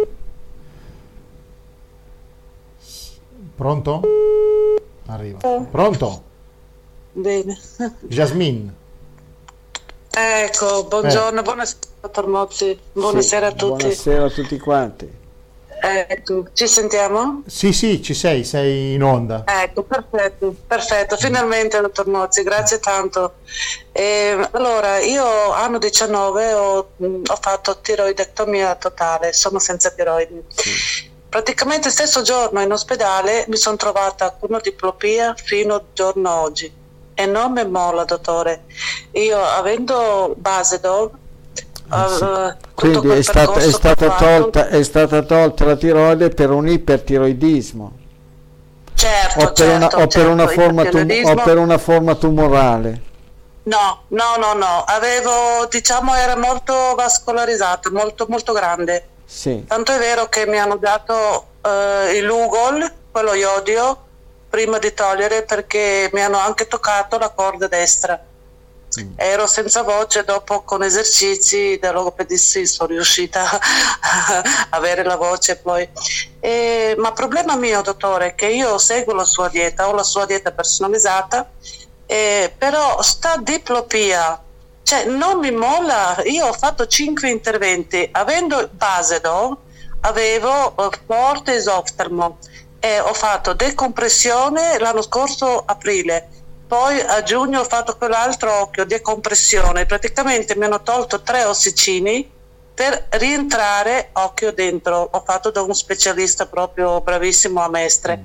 Dopo ho fatto strabismo ventidue di febbraio, tutti e due gli occhi avevo strabismo. E io sempre ho detto, vedremo quando mi mette gli occhi a posto, mi torna la vista, no? Invece niente, adesso ho occhi dritti, occhi dentro, dopo cinque interventi, e, e diplopia è rimasta. Ah, certamente, ma la diplopia... Eh, è rimasta. Tanto ne parlavamo, vede, in buona compagnia, perché c'è uno dei grandi, grandissimi, diciamo, personaggi del mondo dello sport, il motociclista Marc Marquez, pluricampione del mondo di MotoGP, eh, che si trova adesso nella grave difficoltà a continuare a gareggiare proprio a causa della diplopia. E ultimamente ha avuto un incidente spaventoso che probabilmente è stato ben dovuto a quello, perché forse non gli ha fatto la diplopia, causa della diplopia non ha visto bene il cordolo sulla destra e che è stato sbalzato in alto. Eh, la diplopia, lei, allora, gli anni quanti sono? cinquantaquattro. Sì, il gruppo del sangue? Zero positivo. L'altezza e il peso? Ah, sono perfetta, dottore, seguo la sua dieta, centosessantotto e sei zero di chili. Sì, eh, qualcosa in più c'è comunque. E... Va bene, due chiletti, dottore, dai. Sì. No, no, dico, eh, ma la perfezione è difficile raggiungere su questo pianeta la perfezione. No, lo dico ma perché sì, io, io essendo io... alto uno virgola settantadue metri, il mio peso forma è cinquantasette cinquantotto chili, va bene. E... Sì, dai, due chili in più, dottore. Eh, ma magari che... chissà che non siano quei due chili in più che creano problemi alla vista. Eh, non si può mai dire. Eh, non è... No, ma dottore, mi comunque, dica, guarda... Comunque, eh, ecco, sta usando, sta usando qualcosa a base di alcol? Vino, birra? No, niente, io prendo sì. Tiche come, eh, come dosaggio, sì, quello levotiroxina sodica. Ma da quando è, da quando è, che, da quando è che è comparsa la diplopia? Stesso giorno quando ho tolto la tiroide, luglio anno diciannove. Sì, e ha cominciato subito la terapia col Tic. Eh certo, se ho... no no, era Eutirox, dopo sono passata a Tic, dottore. E quindi la diplopia è comparsa quando assumeva Eutirox e, e si è mantenuta quando uh, assume... Se, sì. Sempre, dottore, non mi è mammolato la diplopia mai, sono sempre con la diplopia. Adesso sì, perfino valore... devo portare occhiali prisma con spessore dieci millimetri e ho sempre um, vertigini perché non sono facili portare quegli occhiali. Il valore del T S H ultimo negli ultimi esami quanto è? Uh, uh, cinque. cinque virgola due T S H, prendo centododici. E sta centododici assumendo, di ticket prendo. Sta assumendo centododici di ticket e il T S H è, ah. è superiore al cinque e quindi c'è qualcosa che non quadra, perché dovrebbe, ah. dovrebbe sicuramente essere il T S H essere decisamente più basso. E comunque vuol sì, dire sì. che c'è, c'è un qualcosa, c'è un qualcosa che praticamente lei continua a causare questo stato di intossicazione, eh, qualcosa che lei, lei... usa, che lei usa quotidianamente, e bisogna tenere allora, conto non... che anche tra gli alimenti che in teoria dovrebbero essere ben tollerati ce ne può essere sempre qualcuno che non lo è. Lei faccia ben caso quali sono gli alimenti che lei utilizza quotidianamente. Um, ma io seguo la sua dieta tramite il gruppo nel Facebook, sì, eh, lo so che seguirà, però ci saranno degli alimenti che lei utilizza quotidianamente. Ho capito, dottore, potrei cambiare olio di vinacciola, magari passare a olio di riso, non lo so. Ah, è, olio è tutto il giorno che uso. Certamente è possibile anche quello, è possibile ma anche mi quello. Dica, dottore, mi dica, io anche mi sono informata, anche Hillary, Hillary Clinton, eh, che è strafamosa, piena di grana, ha la diplopia a causa di un incidente stradale. Ma diplopia dentro nel mio occhio, cioè non è che forse, eh, perché il medico mi ha detto, quel chirurgo, che proprio quegli anticorpi tiroidei mi hanno rispinto sia gli occhi fuori per esoftalmo sia strabismo, e che mi hanno rispinto dietro questo, come si dice, quel tessuto che regola la vista, e che non c'è niente da fare. Mm. Ma eh, mi sono capitate diverse volte persone, eh. persone con problemi di diplopia, e tante persone l'hanno risolta la storia della diplopia. Hanno risolta? Che tra l'altro, ad esempio, una delle forme, è tre anni che lo porto. Una delle mm. prime forme con cui si manifesta la, la sclerosi multipla è proprio la diplopia. C'è chi, eh, sì, non, c'è chi sì, inizia, sì, sì, c'è chi inizia so. la sclerosi multipla con la diplopia, sì. Chi invece le inizia con in, inciampando. Eh, sì, no, io, però, io dottore ascolto tutti eh, i suoi eh, video e so che lei dice eh, sclerosi bene, multipla, ma c'è, ma, c'è qualcosa, ma c'è qualcosa che lei utilizza frequentissimamente, quotidianamente, e che non tollera, oh, che le causa capito. questa forma qua di diplopia. È lì, poi vediamo, ma secondo me allora, secondo, si può, si può secondo, tranquillamente secondo, risolvere. Se, dottore, secondo lei allora è fattore del fegato? Perché io uso qualcosa che non va bene, qualche elemento? Certo, sta assumendo per Ho caso capito. degli integratori? No, no, no, niente, assolutamente niente, niente. Solo come dice lei, trovo tutto sulle verdure, sul carne adatto a me. Alimenti eh, giusti, niente, no, no, provi, provi a vedere, ma dubiti anche ad esempio della carne, provi a sospendere le carni bovine, provi, fare delle ah, prove. Ecco, mangio ma, sì, ma, uso tanto manzo, ma lei faccio provi, tanti brodi, eh, eh, ah, ho capito. Punto. Lei provi a vedere, perché sicuramente, sicuramente c'è, una causa c'è. E... una causa, cioè speriamo, dottore, che sia questo, perché rimanere così fino alla morte è veramente ma, è più che ma brutto. La, la diplopia la presenta, che... la presenta da quando si alza, quando va a letto, è presente? No, è sempre, è sempre uguale, dottore, sempre, sempre. Ah. Sì. E che bevande beve? Ah, io non bevo solo acqua, non, non, non bevo alcolici, non fumo. Veramente da quando l'ho conosciuto faccio no, proprio no, una bella stretta non è, dieta, non è, no, ma... per quello che io ho potuto vedere, capire, conoscere, non mi è mai capitato di vedere come causa della diplopia l'alcol o il fumo, assolutamente.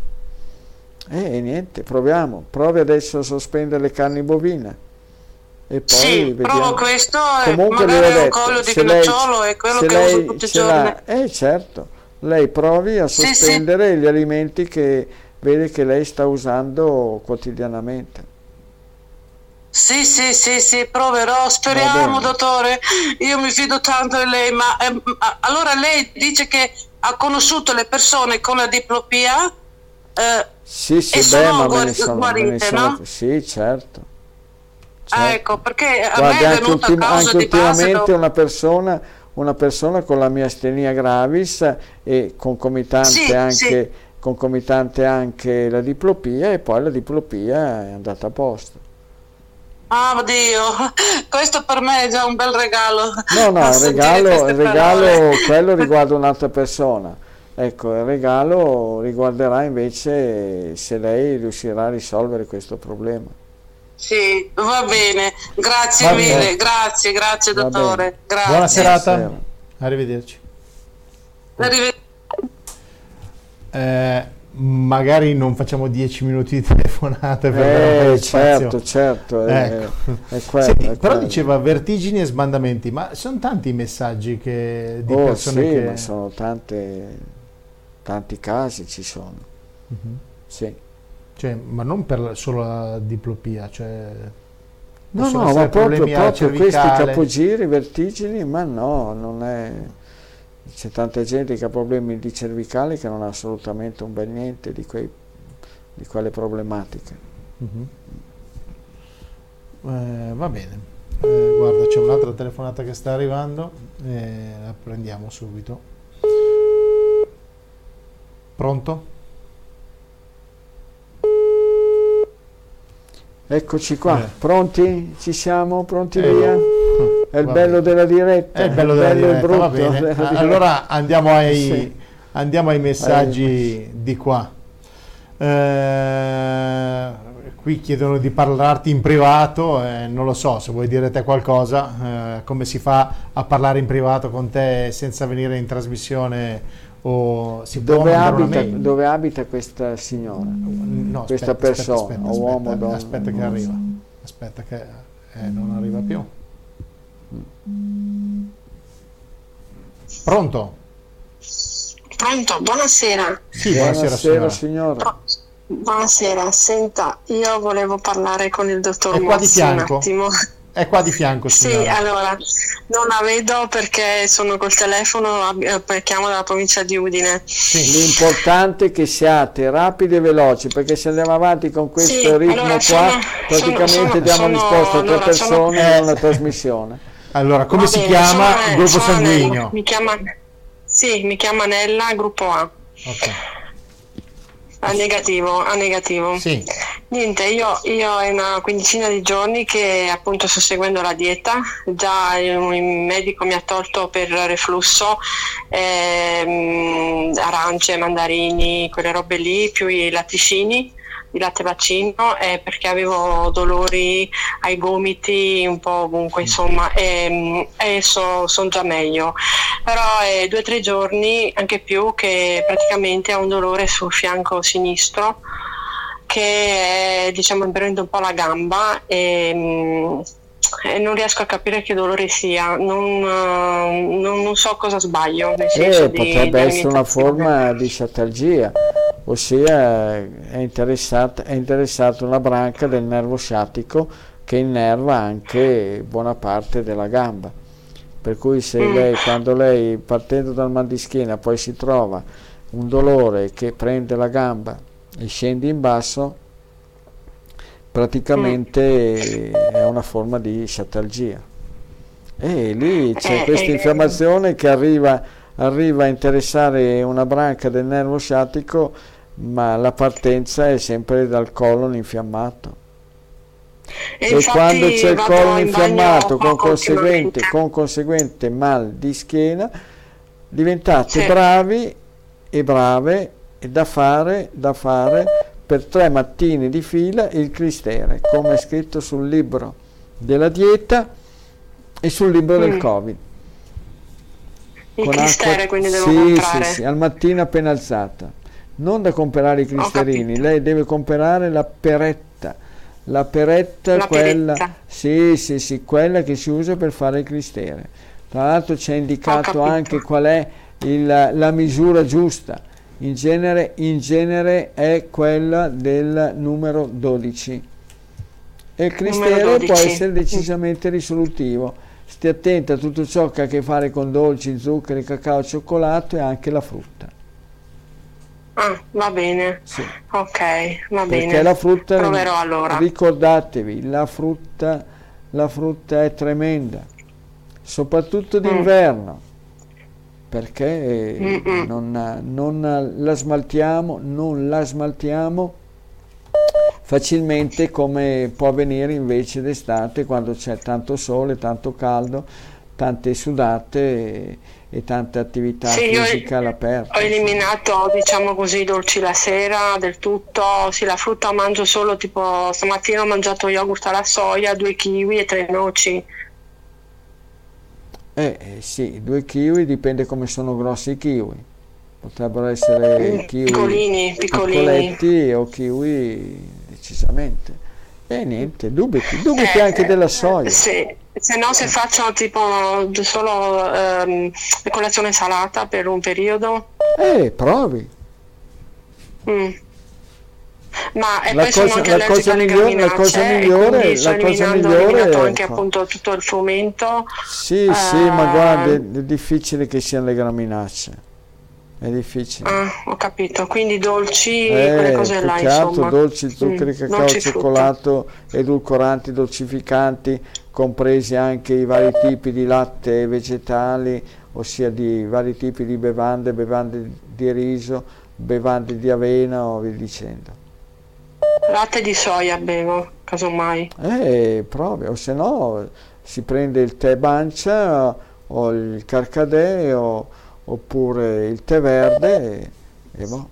Sì, caffè di cicoria anche provo. Sì, oh, certo, sì, certamente, eh. anche il caffè di cicoria. Ho capito.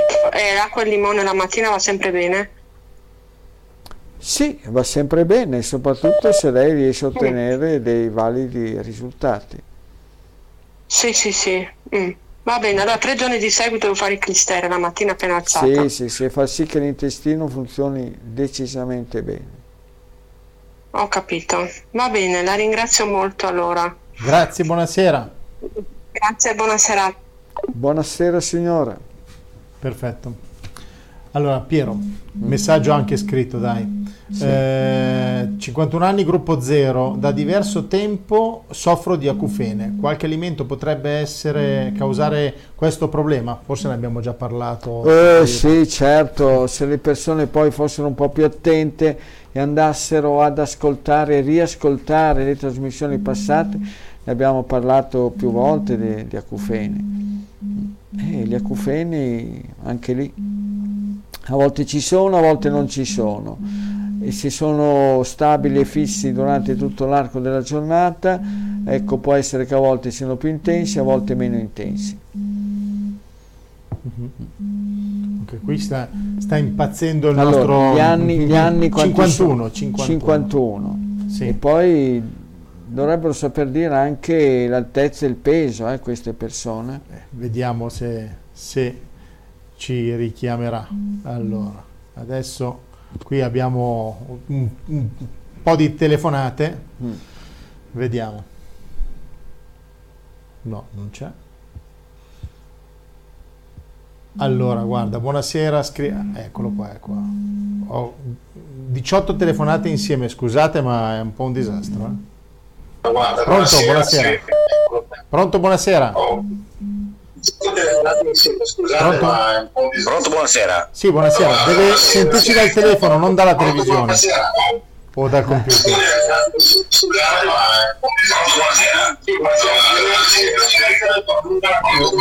E eh, eh, buonanotte al secchio. Qua... Va bene. Eh, pigliamo l'altra, vediamo se. Sì. Vediamo questa, questa prova di stasera non è andata a, a buon fine come l'altra volta, vabbè, eviteremo di... Allora, eccolo qua. Pronto, buonasera.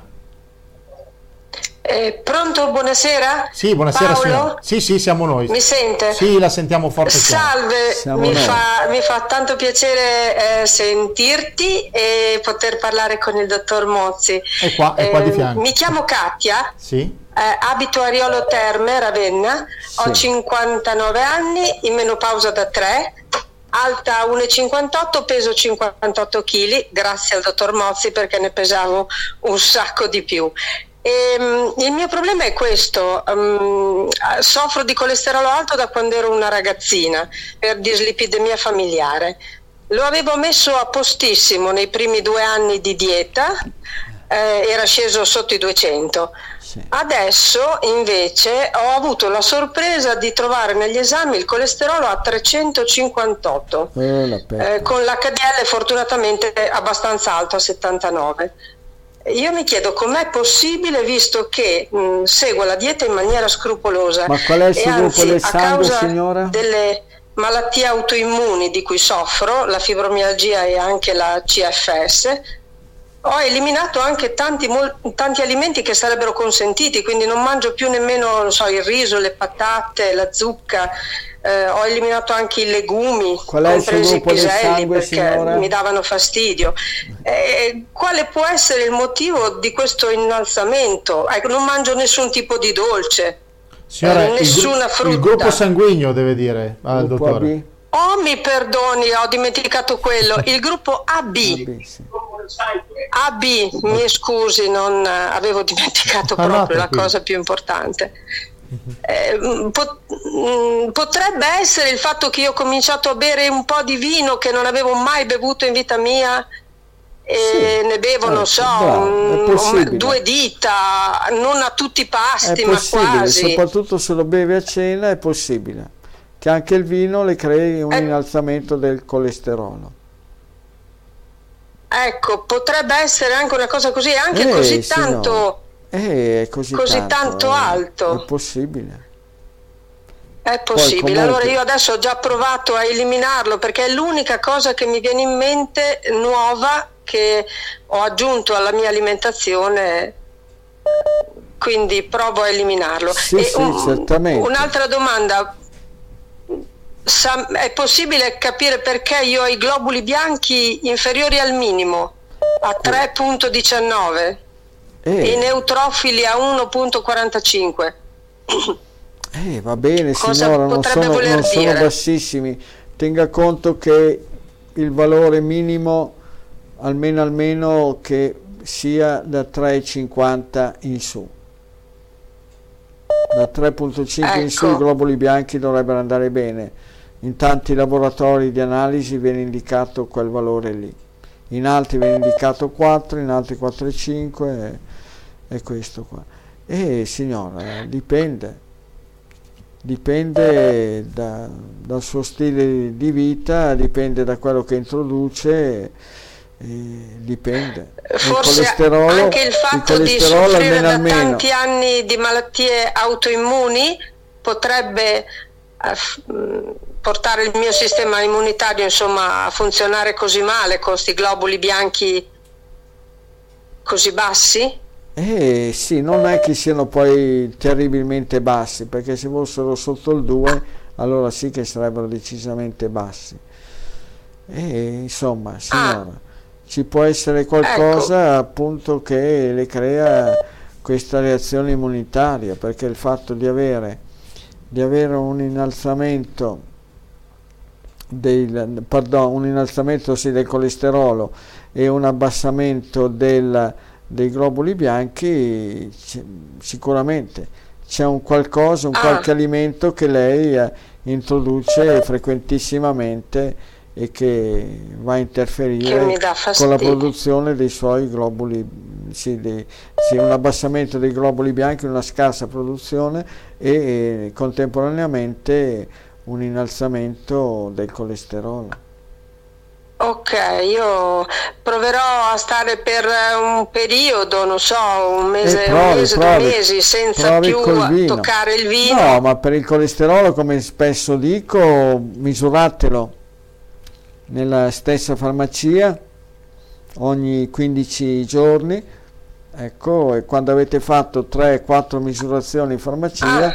la misurazione seguente, tanto per dire la quinta, la quattro, la quarta, la quinta volta, andate a farlo in un laboratorio di, di analisi da vedere bene com'è la storia del colesterolo.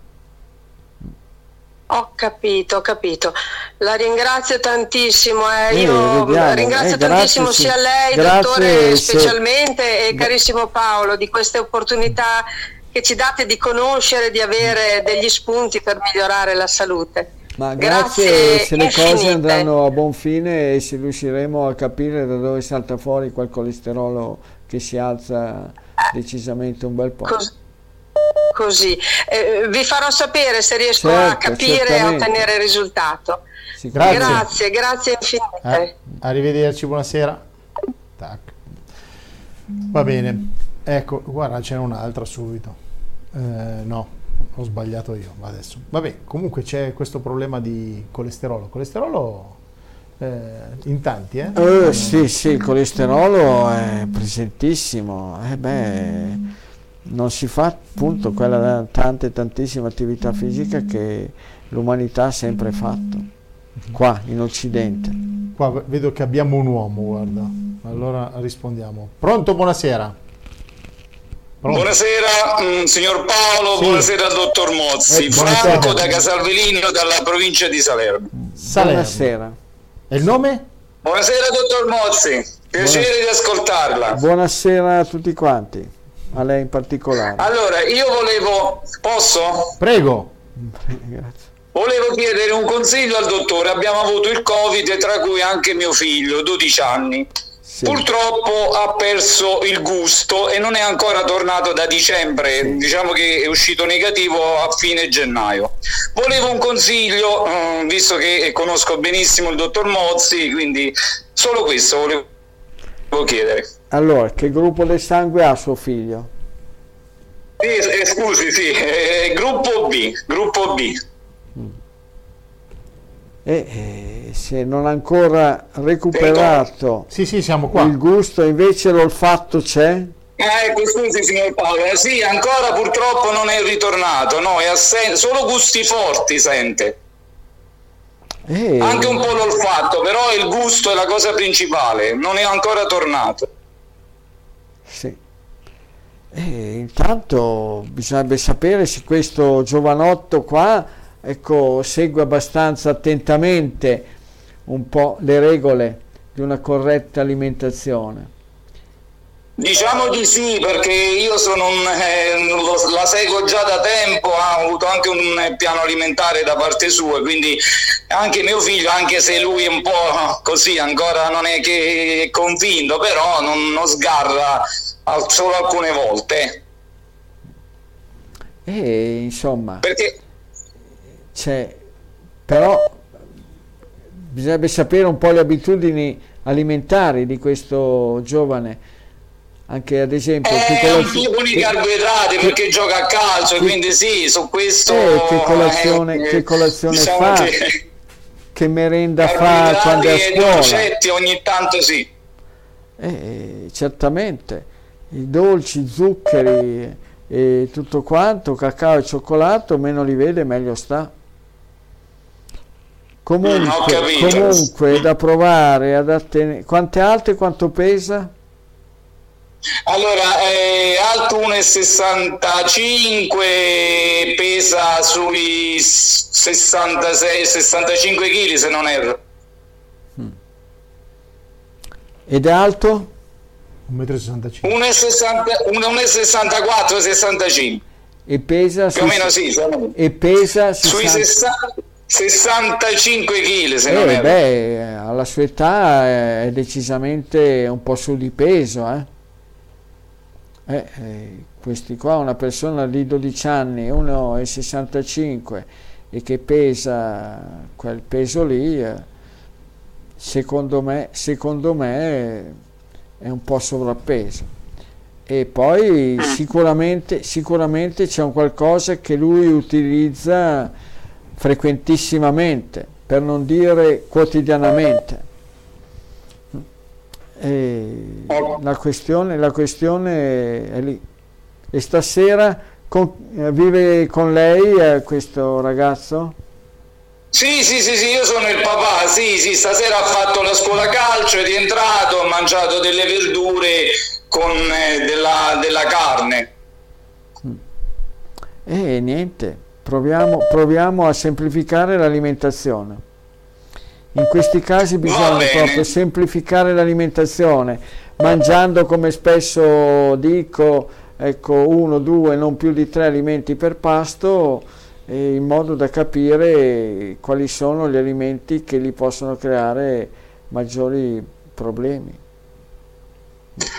Dolci, bene, dolci, allora, quindi, dolci no. Zuccheri, cacao, cioccolato, ne sta usando?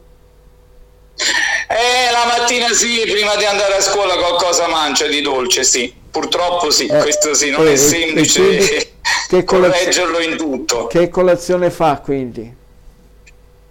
Eh, la mattina una colazione in fretta, sì, diciamo che qualcosina di dolce la mangia purtroppo, sì, la fetta biscottata gli scappa, con... poi mangia a mensa a scuola e quindi lì purtroppo ci sono dei pasti stabiliti, quindi a scuola non è che può seguire alla, ve- alla lettera l'alimentazione purtroppo. Eh, certamente, però a dodici anni... bisognerebbe coinvolgerlo in modo di, che si possa eh, diciamo sensibilizzare di più, responsabilizzare di più e poi eh, vedremo. Quindi, dottore, secondo lei è dovuto principalmente al, al modo, nel modo in cui mangia, che non è tornato di nuovo il gusto? Penso di sì. Poi sapete bene che mi posso sbagliare, eh? Che Piero sì, Molti sì, non, no, è, beh, Piero Molti non è depositario, perché... non sono depositario di nessuna verità assoluta, quindi no. però, però lì sicuramente c'è un qualcosa che interferisce con, con le sue abitudini. Va bene, quindi cercherò di metterlo un po', in, diciamo, di correggerlo ancora di più, almeno a casa, perché poi a mensa scolastica non è, non è semplice farlo. Va bene, grazie comunque, grazie al signor Paolo, grazie, grazie al dottore Mozzi, è un piacere averli ascoltata. Buona continuazione, grazie. Arrivederci. Sì, sì. Arrivederci. Saluto, arrivederci, grazie. Ok. Eh, Piero, qua dalla, dalla pagina di, di YouTube dove siamo in diretta, sì. Dicono beh, forse era meglio prima perché filtravate un po' i messaggi, davate, davate più risposte, eh, eh, non lo so, sì. Adesso vedremo, stiamo facendo delle prove per capire se va bene così, se era meglio prima. Noi proviamo proviamo per il bene di tutti, eh. Non è che vogliamo fare le cose per, per cercare di fare male, si cerca sempre di migliorare. Eh, allora ti leggo questo messaggio qua dalla pagina di YouTube. Ilegna, buonasera, qualcuno mi sa dire se la pasta di legumi si può mangiare tutti i giorni avendo il reflusso gastroesofageo e gonfiore addominale? Io sono un gruppo A positivo. Eh, ma l'importante è che i legumi valuti bene con quale va più d'accordo e soprattutto li combini correttamente. E poi magari anche da non utilizzarli la sera, col pasto serale. Dopodiché si vedrà. Mm-hmm. Ok. Allora, vediamo di... Pronto? Pronto? Pronto? Pronto? Sì, buonasera. Sì, sì, la sentiamo Salve, forte e chiaro. Buonasera. Sì, sì, buonasera, Salve, signora. Buonasera. Allora... Eh, chiedevo al dottor Mozzi, io sono una ragazza, una donna di trentatré anni. Sì, non, non, non definitevi, e... non definitevi ragazze, mi raccomando. Mi sente? Sì, sì, sì, sì, sì, no, solamente detto, non definitevi ragazze a trentatré anni. Ha ragione, ha ragione, dottore. E niente, praticamente casualmente, perché ho avuto dei cicli irregolari, poi ho fatto dei test ormonali, sì. E mi, diciamo che mi hanno detto che andrò incontro a una menopausa precoce. Sì. E, allora, mia madre è andata anche lei verso i trentasette trentotto anni, è andata in menopausa e volevo capire se c'era un modo per deviare un po' questo destino. Allora, lei adesso ha trenta di anni? tre anni. trentatré, sì. Anni, va bene. Ha avuto delle gravidanze? Purtroppo ancora no. Purtroppo cosa vuol dire? No, nel senso che non ho, non, non ho mai provato perché non ho avuto ancora il compagno e quindi non, non ho provato. E insomma, donne, siete voi che avete l'istinto per capire qual è la persona giusta con cui riprodursi. Voi, alimentazione giusta e corretta, l'istinto diventa veramente prepotente. No. Eh, presto, perché poi la natura non aspetta l'infinito, eh, certamente, a trentatré anni... una ancora davanti eh, diversi anni, però insomma c'è da stare attenti. Il gruppo del sangue ha detto gruppo A? No, gruppo B positivo. Gruppo B positivo. E già ha eliminato gli alimenti che potrebbero crearle dei problemi? Dottore, io le spiego, io praticamente ho una ginecologa molto brava, mi ha detto, allora tutti i dottori mi avevano dato per spacciato, tant'è che volevo provare a conservare degli, ovuci, degli ovociti perché eh, pens- sembrava che non avessi più ovuli. E una dottoressa mi disse, guarda, elimina subito il glutine perché il glutine danneggia il tuo sistema immunitario e, e provoca questa cosa alle ovaie. Sì.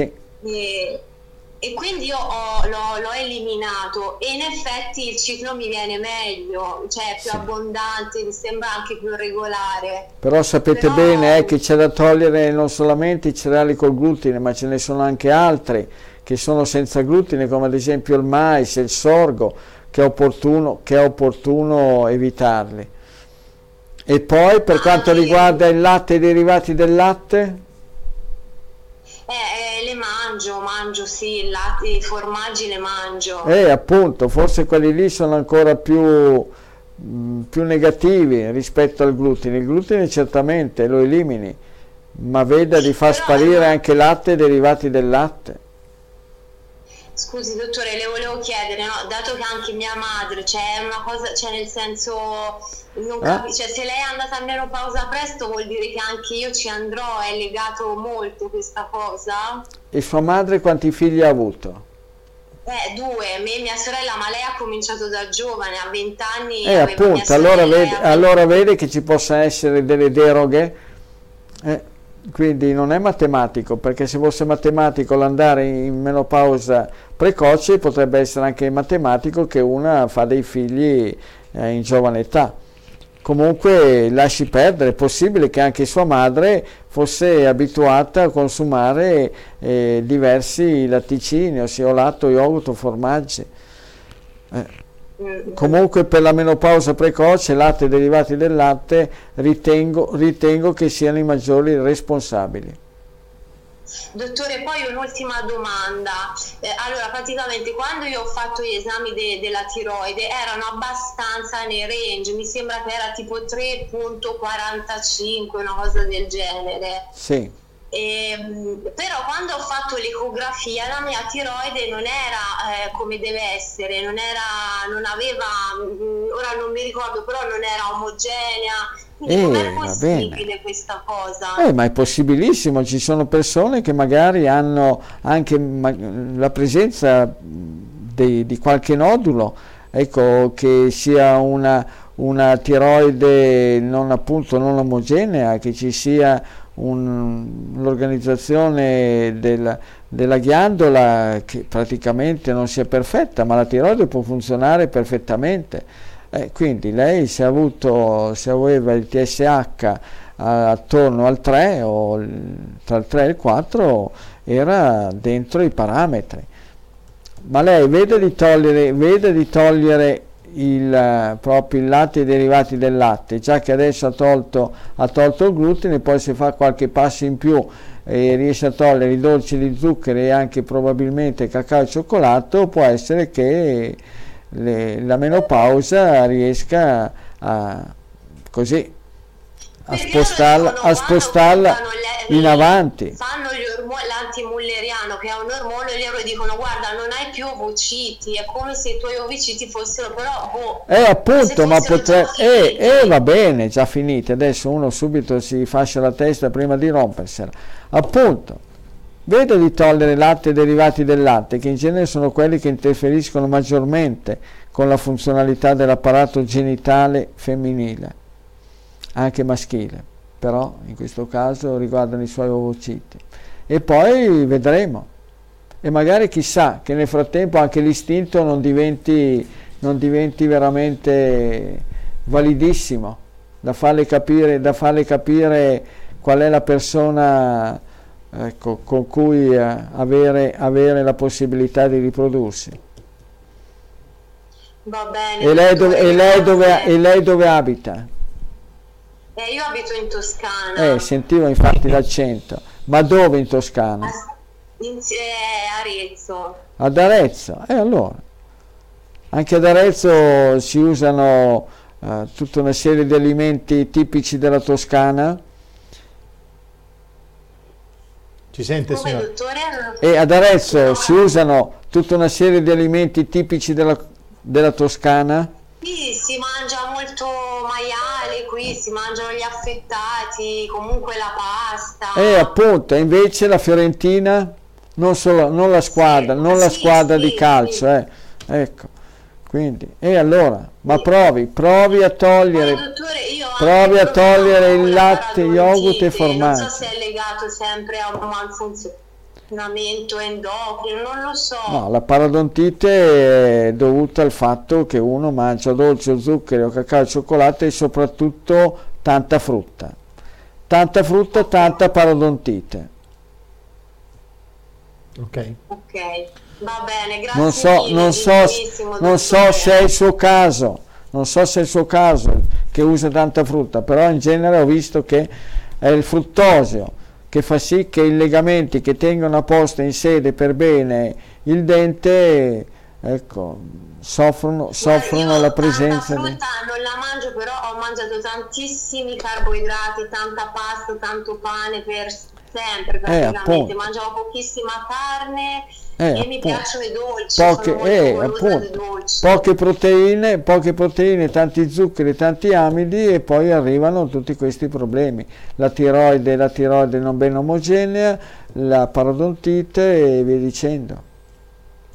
Va bene. A posto. Grazie, grazie. Signora. Arrivederci. Gra- ok. Eh, tante tante messaggi, tante telefonate, eh, ce ne sono già altre, ma ci saranno cento telefonate in coda, quindi vabbè, chiamiamo chiamiamo arriverà eh, tanti messaggi, ecco. Sì. Pronto? Sì, buonasera. Salve. Sì, ci ha chiamato eh, due secondi fa per, eh, siamo sì, in diretta sì, sì, sì. Eh, ok, ah, okay. Eh, sì, volevo fare solo una domanda di curiosità al dottor Morti. Buonasera. Sì. Io sono gruppo zero. Sì. E, sempre curio- sempre curiosi quelli di gruppo zero. San Pietro Terme.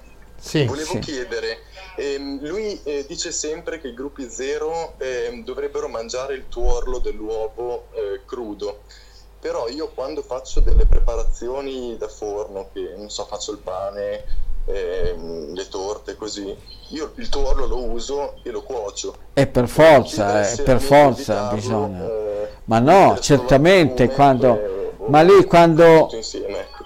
Ma nel senso che tra un uovo, un uovo sodo, dove il tuorlo è ben rappreso, e un uovo alla cocca, dove il tuorlo è molle, molliccio, molto molto facilmente sì. Lei tollera e digerisce meglio l'uovo alla cocca. Poi certamente quando sì, ci io, sono le preparazioni faccio già eh, la bisogna cocca, eh, sì. eh, p- però eh, lo mangio anche crudo il tuorlo, però sì, eh, quando preparo qualcosa al forno eh, eh ma per forza quando uno lo prepara al forno, ma lì in quei casi lì non lo avverte neanche perché è una quantità ah, minima okay. rispetto, rispetto a tutto l'insieme che lei ha preparato, quindi sì, perché eh, ne mangio poco alla volta e dice sì certo, ma come le uova, le uova strapazzate su un tegame di zucchini o di, o di bieto, di costo, di spinaci, le, le digerisce meglio, le tollera meglio rispetto all'uovo sodo in sé per sé.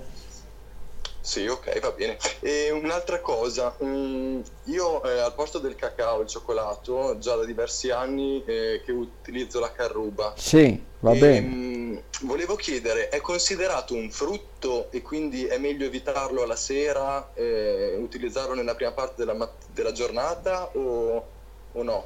Ma la carruba contiene, contiene, binare, contiene zuccheri e, e una leguminosa e va bene, basta che non esageri. Ecco, eh, no, vabbè, sì, sì, un po', giusto un po'. No, perché un conto è mangiare la un conto è mangiare la mangiavo il... come spuntino e notavo subito flatulenza, comunque. Eh, un conto eh, è mangiare il frutto, sì. La siliqua e che uno la deve sgranocchiare, masticare bene perché essendo bella dura, durante duracina, ecco, non la può ingurgitare, invece è sotto forma di polvere dove è concentrata, concentratissima e se ne può mangiare in quantità decisamente superiore a quella che sarebbe opportuna. Va bene, grazie. E quanti, e quanti anni ha? trentuno. trentuno, trentuno. Va bene, ma guarda che ero stato a Castel San Pietro a fare una conferenza un po' di anni fa. Ah, io la sono venuta a trovare alla conferenza sia a, Sa- eh, a San Marino e a Forlì magari nel duemiladiciotto duemiladiciannove, sì. E poi la sono venuta anche a trovare a Mogliazze, su sì. Dove abita lei. Va eh. bene, ma adesso vediamo, chi lo sa, con l'aria che tira, se effettivamente non fanno, non fanno degli scherzi da primo aprile e al massimo dei massimi la storia, la storiella, le menate le tirano avanti fino al quindici eh. di giugno, magari potrebbe essere che si riprendano a fare degli incontri eh, guardi, ecco, un po' numerosi. Dal quindici ottobre che è a casa da lavoro, però va bene lo stesso, eh, ho chi deciso è? Che è giusto così. Chi è che è a casa dal lavoro? Io, io, io. Ah, e che, eh, e che lavoro fa... di, di stare a casa, sì, sì, e che lavoro... sono voluto vaccinare. E che lavoro faceva? Sono andato avanti così. Che lavoro fa o faceva? Eh, no, prima facevo il magazziniere, adesso fortunatamente abito da solo in una casa e mi sono messo a fare affittacamere. Vado ecco. avanti così. Eh, va bene, certo. Va bene, eh, va bene. Tanto sappiamo bene Andiamo che l'Italia avanti. l'Italia è una repubblica fondata sul lavoro e questo qua è, eh. è un dogma sacrosanto, tutti quanti, il Presidente del Consiglio, ecco, il Presidente della Repubblica l'hanno sempre sì, fatto sì, rispettare, sì. Ecco, sono proprio io, garanti della... Sì. Sul suo consiglio ho venduto la tivù. Eh. Adesso mi vorrò sbarazzare anche del divano, di tutte le comodità. Va bene, bravo, bravissimo. Muovermi, uscire. Va bene, va bene. Va bene. Dai. Arrivederci, buona serata. Buona serata. Buonasera, grazie, bravissimo, dai, complimenti. Ok. Eh, certo, no, tu lo sai bene che qua pare che forse la Corte Costituzionale, ecco, probabilmente dopo il quindici giugno magari si pronuncerà sulla costituzionalità di questi provvedimenti. Certamente, magari dopo il quindici giugno salta fuori che è tutto anticostituzionale, incostituzionale. Pensa, è possibile, possibilissimo, certo. Che sarebbe da prendere e dargli la corsa. Veramente, pensa, ci, ci penso che, che Nessuno, nessuno ha sollevato la questione di costituzionalità di tutti questi provvedimenti liberticidi e anticostituzionali. Veramente, certo. Che schifo, che ah. schifosissima storia. Mi, mi sa che abbiamo in linea qualcuno. Sì, va bene. Pronto? Buonasera, dottor Mozzi. Buonasera. Buonasera, Paolo. Oh, Buonasera. Paolo. Come sì. si chiama ah, no, e da dove ci chiama? Eh, sono Roberto e chiamo da Roma. Sì, beh, si sente, si sente, si sente il bell'accento romano. Senta, che gruppo A del sangue ha e qual è il suo problema? Eh, sono del gruppo A, R H positivo. Sì. Mm-hmm. E, e il suo problema? Cosa, cosa succede? Roberto, cosa succede? Dunque, io volevo fare una domanda al dottor Mozzi. Siccome eh, l'ultima emoglobina glicosilata, una cosa del genere, ho, ho avuto avevo centocinque eh, e siccome insomma non so se è un principio di diabete, volevo sapere che cosa posso mangiare, perché vedo che qualsiasi cosa mangio mi crea un po' dei problemi. No, aspetti, ma la glicemia basale centocinque o l'emoglobina glicosilata centocinque? Emoglobina glicosilata era. E la glicemia basale del mattino a, a digiuno quanto era? Eh, questo non, non lo so, non lo... No, perché con centocinque, con centocinque tenga conto che il limite per entrare a far parte, diciamo, del club dei diabetici, eh, il livello sarebbe quarantadue, però fino a quarantasei quarantotto non si parla veramente di diabete, e lei ha ben più del doppio, quindi sarebbe in una situazione di diabete più che conclamato. È un qualcosa, no, deve, deve sincerarsi, stare molto molto attento. Lei ha l'apparecchio per misurare la glicemia? Eh, no, in questo momento no, perché l'ho preso un po' sotto gamba pensando di, di migliorare, invece... No, no, facciamo così, perché mi sembra strano che lei abbia, che lei abbia un'emoglobina glicosilata a centocinque, e... Ma cos'è? Li ha fatto ultimamente gli esami e non se ne, eh no, in precedenza non li aveva mai fatti? Un po' di tempo fa, un po', un po' di tempo fa e, e siccome era stato detto che eh, dovevo rispettare, insomma, non, non, non prendere, assumere degli zuccheri, stare attenti come si avviene col diabete, e però io poi ho mangiato così a caso, insomma, non ho rispettato le regole, quindi volevo sapere come devo fare. No, no, facciamo così, guarda, la cosa, la cosa, no, perché quando si parla bisogna parlare di cose abbastanza precise. Poi, tra due settimane noi saremo ancora in trasmissione. Paolo prenderà eh, nota del suo, del suo nome, del suo telefono. Lei nel frattempo sì. faccia un controllo della emoglobina glicosilata per sapere che valore ha effettivamente adesso, e lei veda di sì. acquistare l'apparecchio per misurare la glicemia e si misuri al mattino appena alzato, per adesso solo al mattino appena alzato, si misuri la glicemia scrivendo quello che ha mangiato la sera precedente, e poi lei vedrà che okay. se mangia alla sera, alla sera verdura e pesce, al mattino la glicemia è decisamente bassa. Poi, e anche se la, l'emoglobina glicosilata è arrivata a un valore alto come quello di cui lei adesso eh, sta riferendo, ecco, potrebbe anche che rientra in tempi non biblici. Quindi facciamo così, perché se no rischiamo di parlare senza avere la certezza assoluta che lei è in una situazione di diabete, perché un conto è se ha la glicemia basale a centocinque, un conto è se lei ha l'emoglobina glicosilata a centocinque. Ok Roberto? Ho capito. Va bene. Grazie comunque, è stato molto gentile. Va bene. Buona trasmissione. Sì, grazie, buona serata. Piero, messaggio da, da, dalla chat di YouTube. Giuseppe chiede: ma con la varicella bisogna stare al caldo, mangiare leggero, tenere la febbre sotto controllo e riposare? Sì, con tutte le malattie esantematiche eh, bisogna fare. E poi fare dei passaggi, eh, frizioni, spugnature con acqua e sale. Acqua e sale? Sì. Ah, pensavo che acqua e sale sulle parti, sulle parti del corpo che cominciano a presentare queste caratteristiche delle... Ok, altra telefonata, rispondiamo. Pronto, buonasera. Pronto? Pronto, buonasera. Buonasera. Con, con chi siamo sì, in onda? Eh, scusi?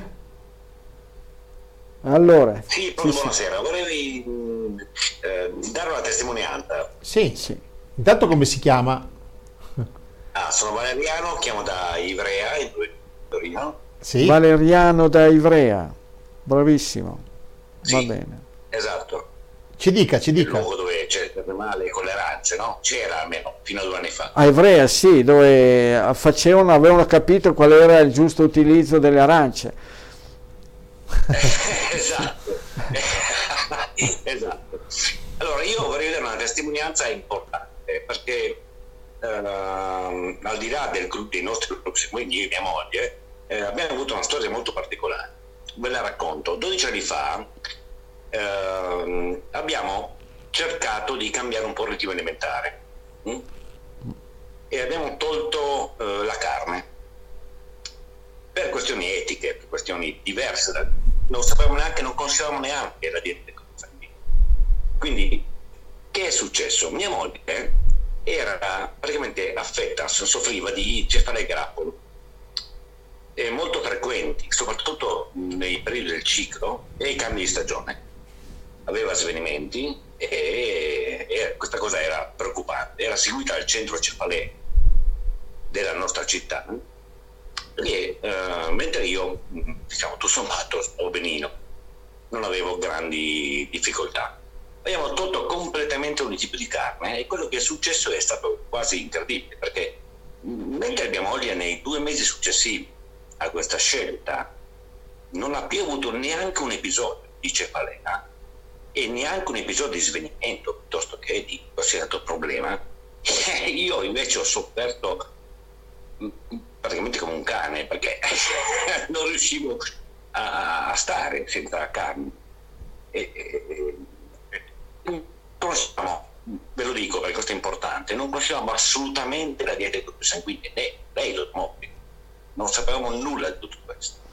Ma quello che è accaduto è incredibile, perché io ad esempio andavo al supermercato a fare spesa e, e mi fermavo con l'acquolina in bocca davanti a, a dove fanno il girarosto, no? per, per, per i polli, non, non, non riuscivo a praticamente e, e, e sono durato un, due mesi, non di più, mentre lei faceva assolutamente meno e stava benissimo pinguetto, praticamente.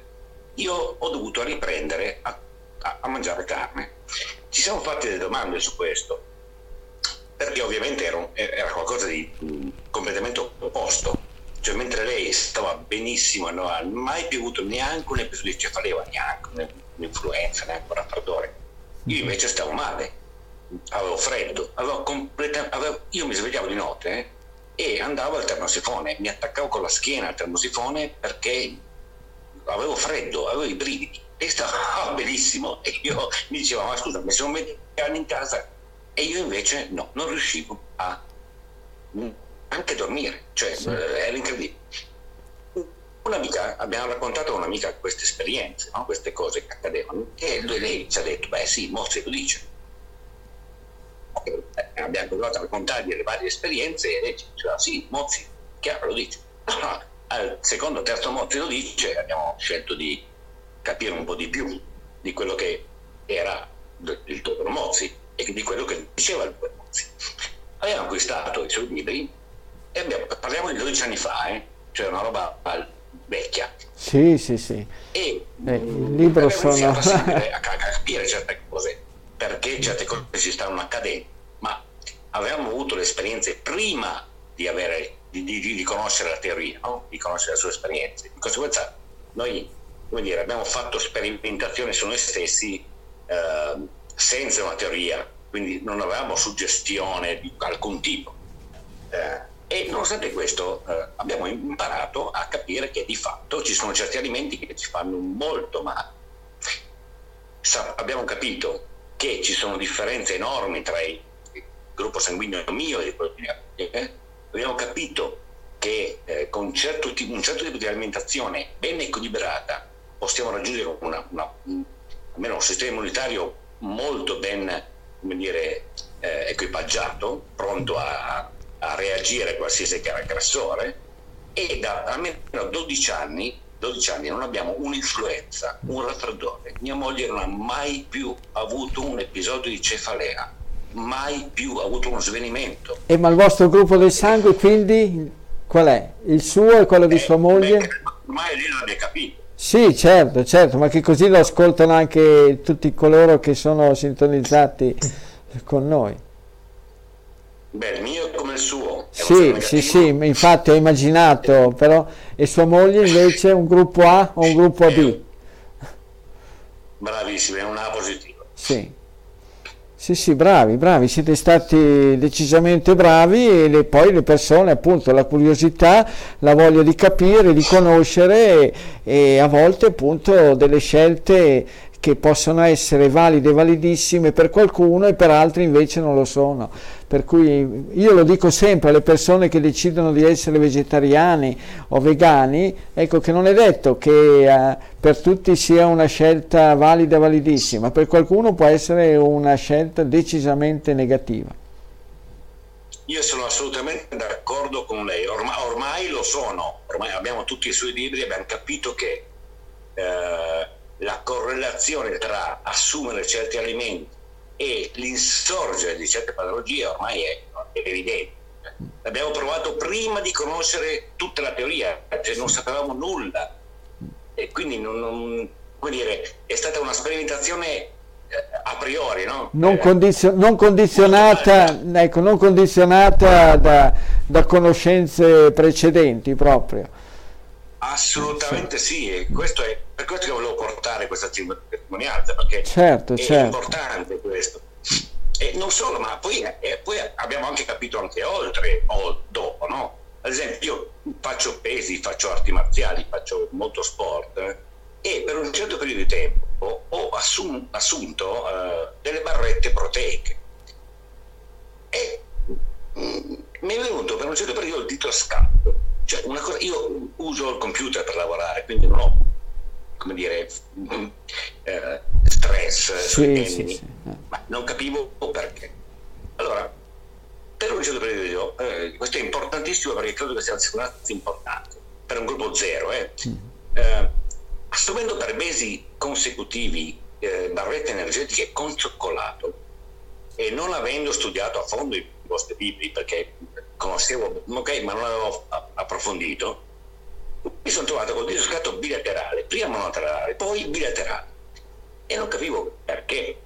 Quindi pensavo, facendo pesi, che avessi magari caricato troppo sui su, su tendini, su, mm. come dire, sulle dita.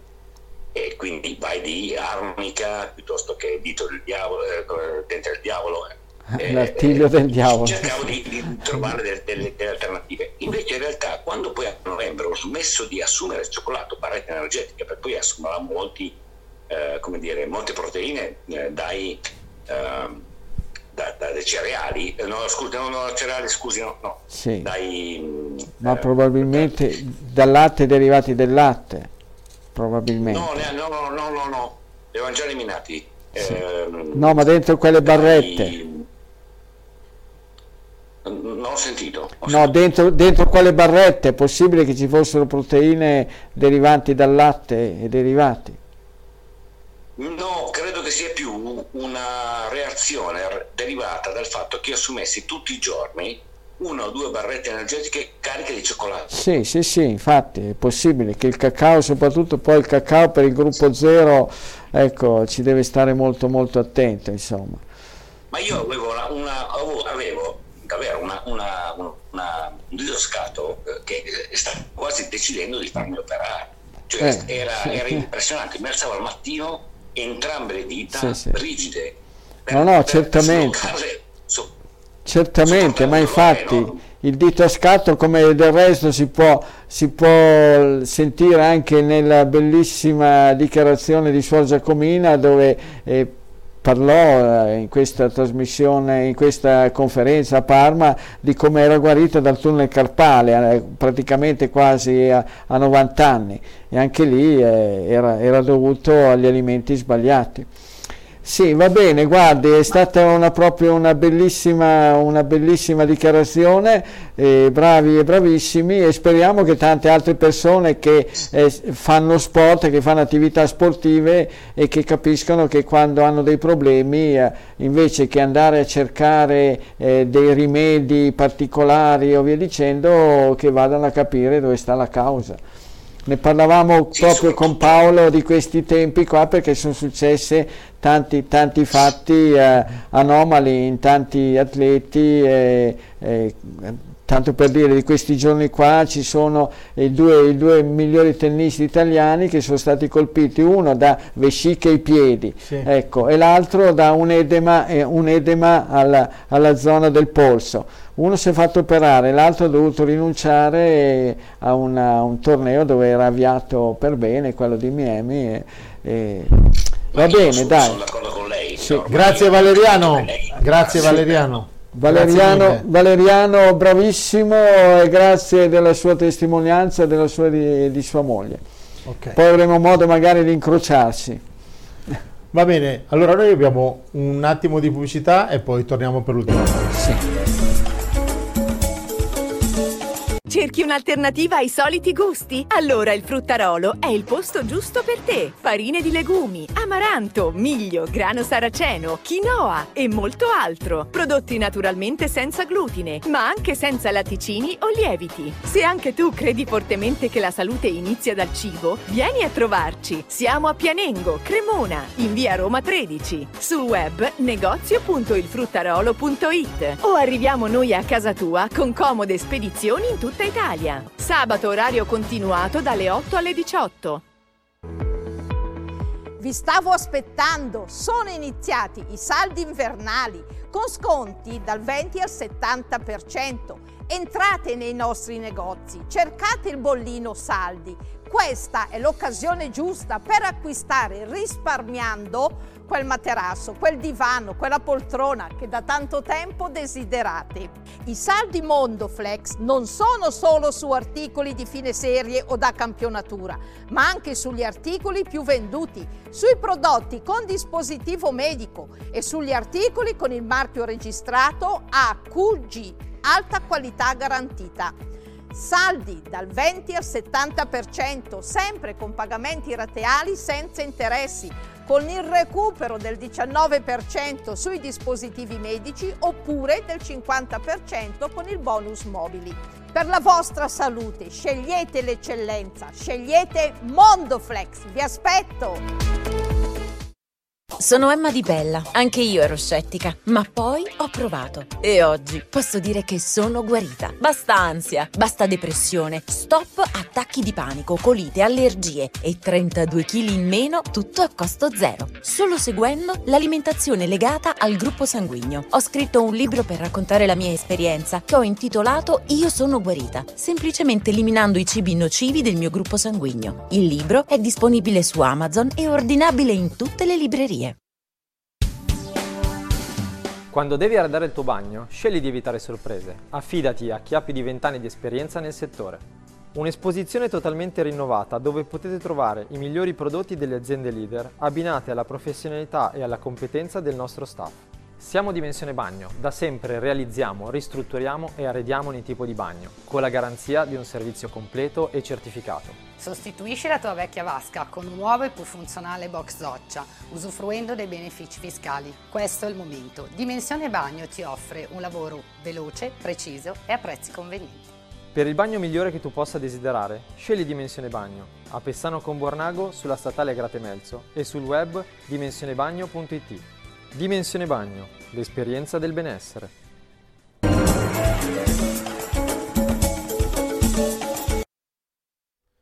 Eccoci per l'ultima parte. Eh, allora, ti leggo questo messaggio. Buonasera dottor Piero. Buonasera Paolo, sono Andrea da Latina, gruppo A, nato a Pontinia il, nel quarantasette. Seguo la dieta del gruppo sanguigno da tre anni e le volevo dire che va tutto a, gron- a gonfie vele. Grazie dottore, è un piacere ascoltarvi, complimenti per l'ottimo lavoro che fate. E quella falce messa dietro di lei mi rassicura molto. Grazie ancora per quello che fate. Un messaggio giusto, sì, da leggere. Magari la volta prossima porto tutta la rassegna di falci che ho, perché sono un grande appassionato di falci, proprio perché eh, mi è sempre piaciuto falciare, non usare tanto il decespugliatore ma usare la falce, ecco, perché è proprio un'arte, una cosa stupenda vedere, poi vedere anche le persone che la sanno usare. Oramai praticamente è un attrezzo che non lo si usa quasi più. Ed era mm-hmm. bravo, bravissimo, bravissimo questo eh, eh, signore che si chiama eh, sai che non ci ha messo il nome? Eh, mamma mia, Andrea, Andrea, Andrea, Andrea. Eccolo qua, Andrea. Ecco, Andrea di eh, Latina, di Latina, Latina e A. Andrea di Latina e Valeriano di Ivrea, bravi, bravissimi, grazie infinite delle vostre testimonianze e dei vostri apprezzamenti. Bene. Eh, senti Piero, noi siamo quasi in finale di trasmissione, tu però sì. volevi parlare un po' anche del caso di Sinisa Mihajlovic. Sì, eh, perché è successo tra i tanti, ne abbiamo parlato un po' nella trasmissione di martedì, dei vari sportivi, ne ho, anche poco fa ho accennato ai due tennisti che sono incappati in, in problemi abbastanza severi, e come pure avevamo parlato del, eh, del motociclista, eh, sì, pilota di, di MotoGP Marc Marquez con la sua diplopia, giusto appunto che stasera ci ha parlato eh, questa persona del, con la sua diplopia. Mm-hmm. Poi abbiamo parlato anche del ciclista Sonny Colbrelli con il suo svenimento e il suo arresto cardiocircolatorio, di cui poi no, non si è più saputo niente, non si sa più niente, e, e poi ci sono tanti tanti altri fatti. Il, la, il fatto positivo che invece, eh, che era stato a un passo dalla morte, Eriksen, il, il calciatore danese, che era svenuto in campo, crollato in campo durante una partita degli europei, che adesso è tornato a giocare, non certamente in Italia, perché in Italia, figuriamoci, vediamo bene come vanno le cose, in Italia eh, devono essere più realisti del re, e quindi nessuno, nessuno dopo che ha avuto un fatto come quello, ecco, a nessuno viene data l'autorizzazione a riprendere a fare attività sportiva. Invece Eriksen è tornato a giocare in Gran Bretagna, nel Watford se non sbaglio, forse sì. ho sbagliato, e poi ha ripreso a giocare e a fare anche il capitano nella squadra della Danimarca, che tra l'altro la Danimarca andrà ai mondiali, e a segnare anche ha segnato anche un gol nell'ultima partita della Danimarca. E quindi va bene, ci sono questi fatti. Poi però è successo che eh, l'allenatore, il bravo allenatore, ecco, serbo della, del Bologna, Sinisa Mihajlovic, che tre anni fa era stato colpito da una forma di leucemia e sembrava che poi tutto fosse andato per il meglio, e adesso invece il problema si è ripresentato, e si è lasciato andare una dichiarazione improvvida Mihajlovic, dicendo che se non gli era bastata la lezione, ossia la leucemia, se non gli era bastata la prima lezione, adesso ne avrà un'altra.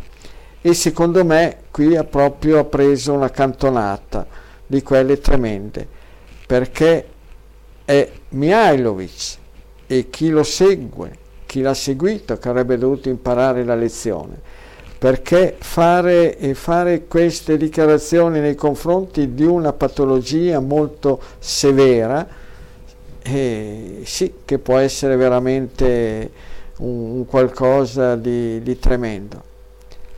Tutte le malattie hanno una causa, e più sono severe e meno si va a indagare sulla reale causa, e più facilmente la malattia si potrà ripresentare.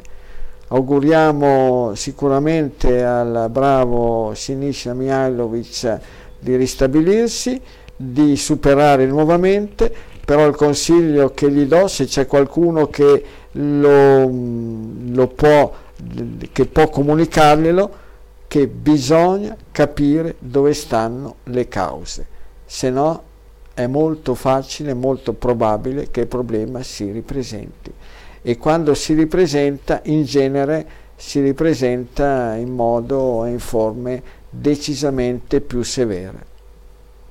Dopodiché chi vivrà vedrà, ed è tutto lì la questione.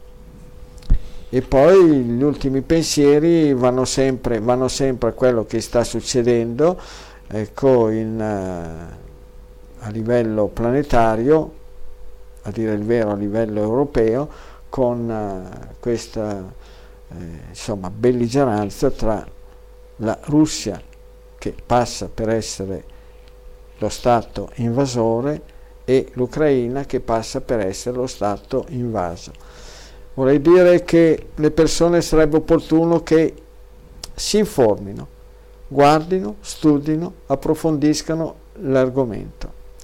e che vadano a vedere che forse forse l'Ucraina non è un paese così democratico come si vuole far apparire, perché ben undici partiti erano stati messi fuori legge, partiti che erano, diciamo così, filorussi. E siccome la storia, la storiaccia dell'Ucraina ha preso piede a partire dal duemilaquattordici, anno in cui il governo, che era un governo filorusso, era stato praticamente scacciato ed era stato posto al, al posto del, del governo di Yanukovych, era stato posto delle altre, altre persone che erano filo Stati Uniti, filo Europa, filo Occidente, filo NATO, e, e poi aveva preso questa piega dei partiti che la pensavano diversamente da quelli che avevano preso il potere con la violenza, non in modo democratico. Ecco, e quindi c'è da stare ben attenti, perché a volte qualcuno vuole far credere che da una parte ci sta la prevaricazione totale, da una parte ci sta l'assolutismo, dall'altra parte ci sta la democrazia vera, e non è così, nel modo più assoluto. Fatto sta che c'è qualcuno che ha soffiato sul fuoco e continua a soffiare sul fuoco. Quando c'è in ballo una guerra non bisogna soffiare sul fuoco, bisogna prendere dei secchi d'acqua e buttarli sul fuoco per spegnerlo. Certamente qualcuno sta ottenendo, sta ottenendo quello che per cui aveva lavorato, lavorato magari sott'acqua, sottoterra, come le talpe. Qualcuno che aveva interesse a vendere i suoi prodotti energetici, e qualcuno, qualcuno ecco, che ha interesse a vendere le sue armi. Sapete bene che c'è in ballo adesso un innalzamento delle spese militari fino ad arrivare al due per cento del prodotto interno lordo, quando in Italia siamo in una situazione drammatica.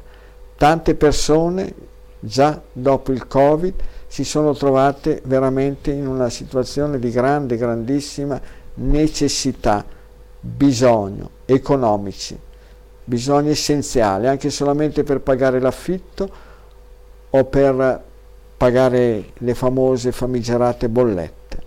Tante persone che hanno dovuto chiudere la loro attività lavorativa, tante, tante persone sono in crisi, e si pensa invece ad aumentare le spese per le armi.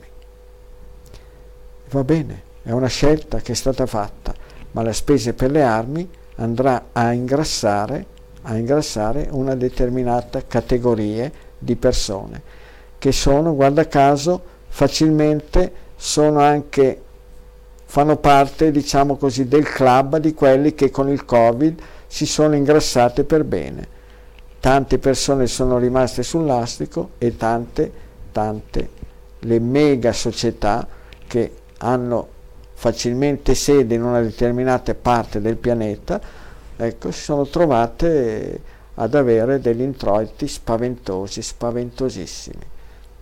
Bene, quindi informiamoci, drizziamo le antenne e attenzione, perché a volte c'è qualcuno che dice: bene, rinunciate ai prodotti energetici, al gas, al petrolio, vi dicendo, della Russia. Ci siamo qua noi, pronti, disponibili a darvi i nostri prodotti, il nostro gas. E a me viene da pensare come quando magari c'è un ladro che va vicino a una vecchietta che le dice: signora, guardi che le posso dare una mano a mettere, a mettere il portafoglio in tasca. È tutto lì. E la storia è proprio così. Noi europei adesso veniamo aiutati da un grande, grandissimo ladro, ecco, per cercare di mettere il portafoglio in tasca, e ce lo ritroveremo praticamente svuotato, perché pagheremo molto, ma molto di più tutti questi prodotti energetici, pagheremo tanto, tantissimo di più tante altre cose. E, se, e mi viene da rabbrividire pensare che quello che sta cercando di fare da pacere è Erdogan, presidente della Turchia. È incredibile, è veramente è un qualcosa che non sta né in cielo né in terra. E noi, tonti e stolti europei, proprio, deleghiamo Erdogan, sì, Erdogan, proprio quello che è un campione di libertà e di democrazia, ecco, a cercare di fare da pacere. Va bene. Chi vivrà vedrà, staremo un po' a vedere. Va bene. Piero, allora lo diciamo già in anticipo, la prossima puntata non sarà di venerdì, fra due venerdì, ma sarà di giovedì. È un problema io, poi c'è la Pasqua, quindi eh, facciamo il giovedì quattordici, sempre in diretta da Mogliazze, e poi continuano sempre i martedì, eh, di martedì ore ventuno, diretta sulla web radio e dal giorno dopo anche su YouTube. Eh, Non, onestamente ve lo dico perché tanto siamo una grande famiglia, non è che non so se le telefonate le porteremo avanti, perché onestamente dare dieci risposte eh, con così tanti minuti dedicati, eh, pensavamo di fare una cosa eh, che vi facesse piacere, però forse è meglio più dare, dare più consigli leggendo i vostri WhatsApp. Eh, vedremo, vedremo cosa, cosa fare. Eh, Germitox, Germixil, no, guardate, totale. Guardate questo, eh. questo qua, questo, un grande imbroglio. Solamente in una nazione che non c'è neanche da chiamarla nazione, neanche da chiamarlo Stato. Questa è una vergogna. Ho fatto ben tre denunce contro questi farabutti delinquenti. Li ho fatto avere ai magistrati anche la fattura di acquisto dove ci sono tutti i dati possibili e immaginabili. Non gliene frega niente, niente di niente. Gli interessa di più andare a prendere magari qualcuno se non ha il super super super green pass. Gli interessa bastonare la gente con delle super multe. Invece andare a prendere dei delinquenti, dei delinquenti che usano la faccia di una persona, in questo caso la mia, ecco, per vendere, spacciare dei prodotti che molto probabilmente sono anche tossici, oltre che costare un occhio della testa, oltre che contenere degli eccipienti decisamente tossici. Che razza di Stato? Democrazia, ma questa non è una democrazia, questa è la ladrocrazia, ladrocrazia proprio, farabuttocrazia questa, eh. Ok, allora grazie a tutte le persone che questa sera hanno mandato messaggi via WhatsApp, che hanno cercato di collegarsi col eh, il telefono con noi, grazie agli oltre ottocento messaggi che sono arrivati nella diretta, nella chat in diretta da YouTube, grazie mille veramente. Eh, troverò il mo- troveremo il modo di dare anche più spazio anche a voi che scrivete da, dal canale YouTube direttamente. E, e volevo ringraziare la signora Margherita Ferrero. Io sono spagnola, ho comprato una tivù moderna per vedere il dottore nel, nel YouTube, lei dice, in YouTube, e anche i film italiani da ridere. Devo imparare a scrivere meglio in italiano. Signora Margherita Ferrero scrive benissimo, quindi abbiamo capito, la ringraziamo, come ringraziamo gli oltre, gli oltre ottocento messaggi, ripeto, che sono arrivati dalla pagina YouTube. E vi dico, dalla prossima volta cercheremo di leggerne di più e di dare anche spazio a voi che scrivete sulla chat. Grazie ancora, ci vediamo il quattordici, ma ci sentiamo poi al martedì alle ventuno sulla web radio, se il dottore si presenta nell'orario giusto, perché è cambiato un po' l'orario. E quindi... Mamma mia, Pietro, vi rendete conto? Adesso hanno allungato, hanno cambiato questo, questo orario, per cui ecco prima... Non è che hanno allungato eh, il tempo, sono sempre ventiquattro sì, le ore. Sono sempre ventiquattro ore, però fino a che c'è buio in campagna eh, non si torna a casa, si continua ecco. a lavorare. E allora la storia è così. Va bene, tanto, va bene. Quelli lì, cosa è? Questi fanno... Ma tanto per dire... solamente per gli esseri umani, ma per tutti gli altri, gli altri esseri viventi, allora non gliene frega un bel niente dell'ora legale, dell'ora solare, loro anzi seguono solo unicamente l'ora solare, basta. Va bene, comunque martedì ore ventuno, sì. Si chiama martedì ore ventuno, non cambiamo il titolo, ma se per caso non dovesse partire alle ventuno, ma alle ventuno e trenta... Oh, Non arrabbiatevi, arriviamo, arriviamo con magari un po' di ritardo, ma arriviamo. Quindi eh, martedì in web radio alle ore ventuno circa eh, e dal giorno dopo lo trovate su YouTube, quindi o se no in Spotify, su Spotify in podcast eh, come tutte le produzioni di Milano uno. Grazie, grazie a tutti quanti, eh, tre quattro due tre nove sette due tre nove uno, il numero de, del WhatsApp dei messaggi e info chiocciola dottormozzi punto it. Mi raccomando, Germitox, Germixil, no, schifezza totale, via. Okay. Sì, ma passatevi la voce, passatevi la paro- le parole, ecco, passatevi le informazioni, mamma mia. Grazie. Visti? Va bene. Arrivederci.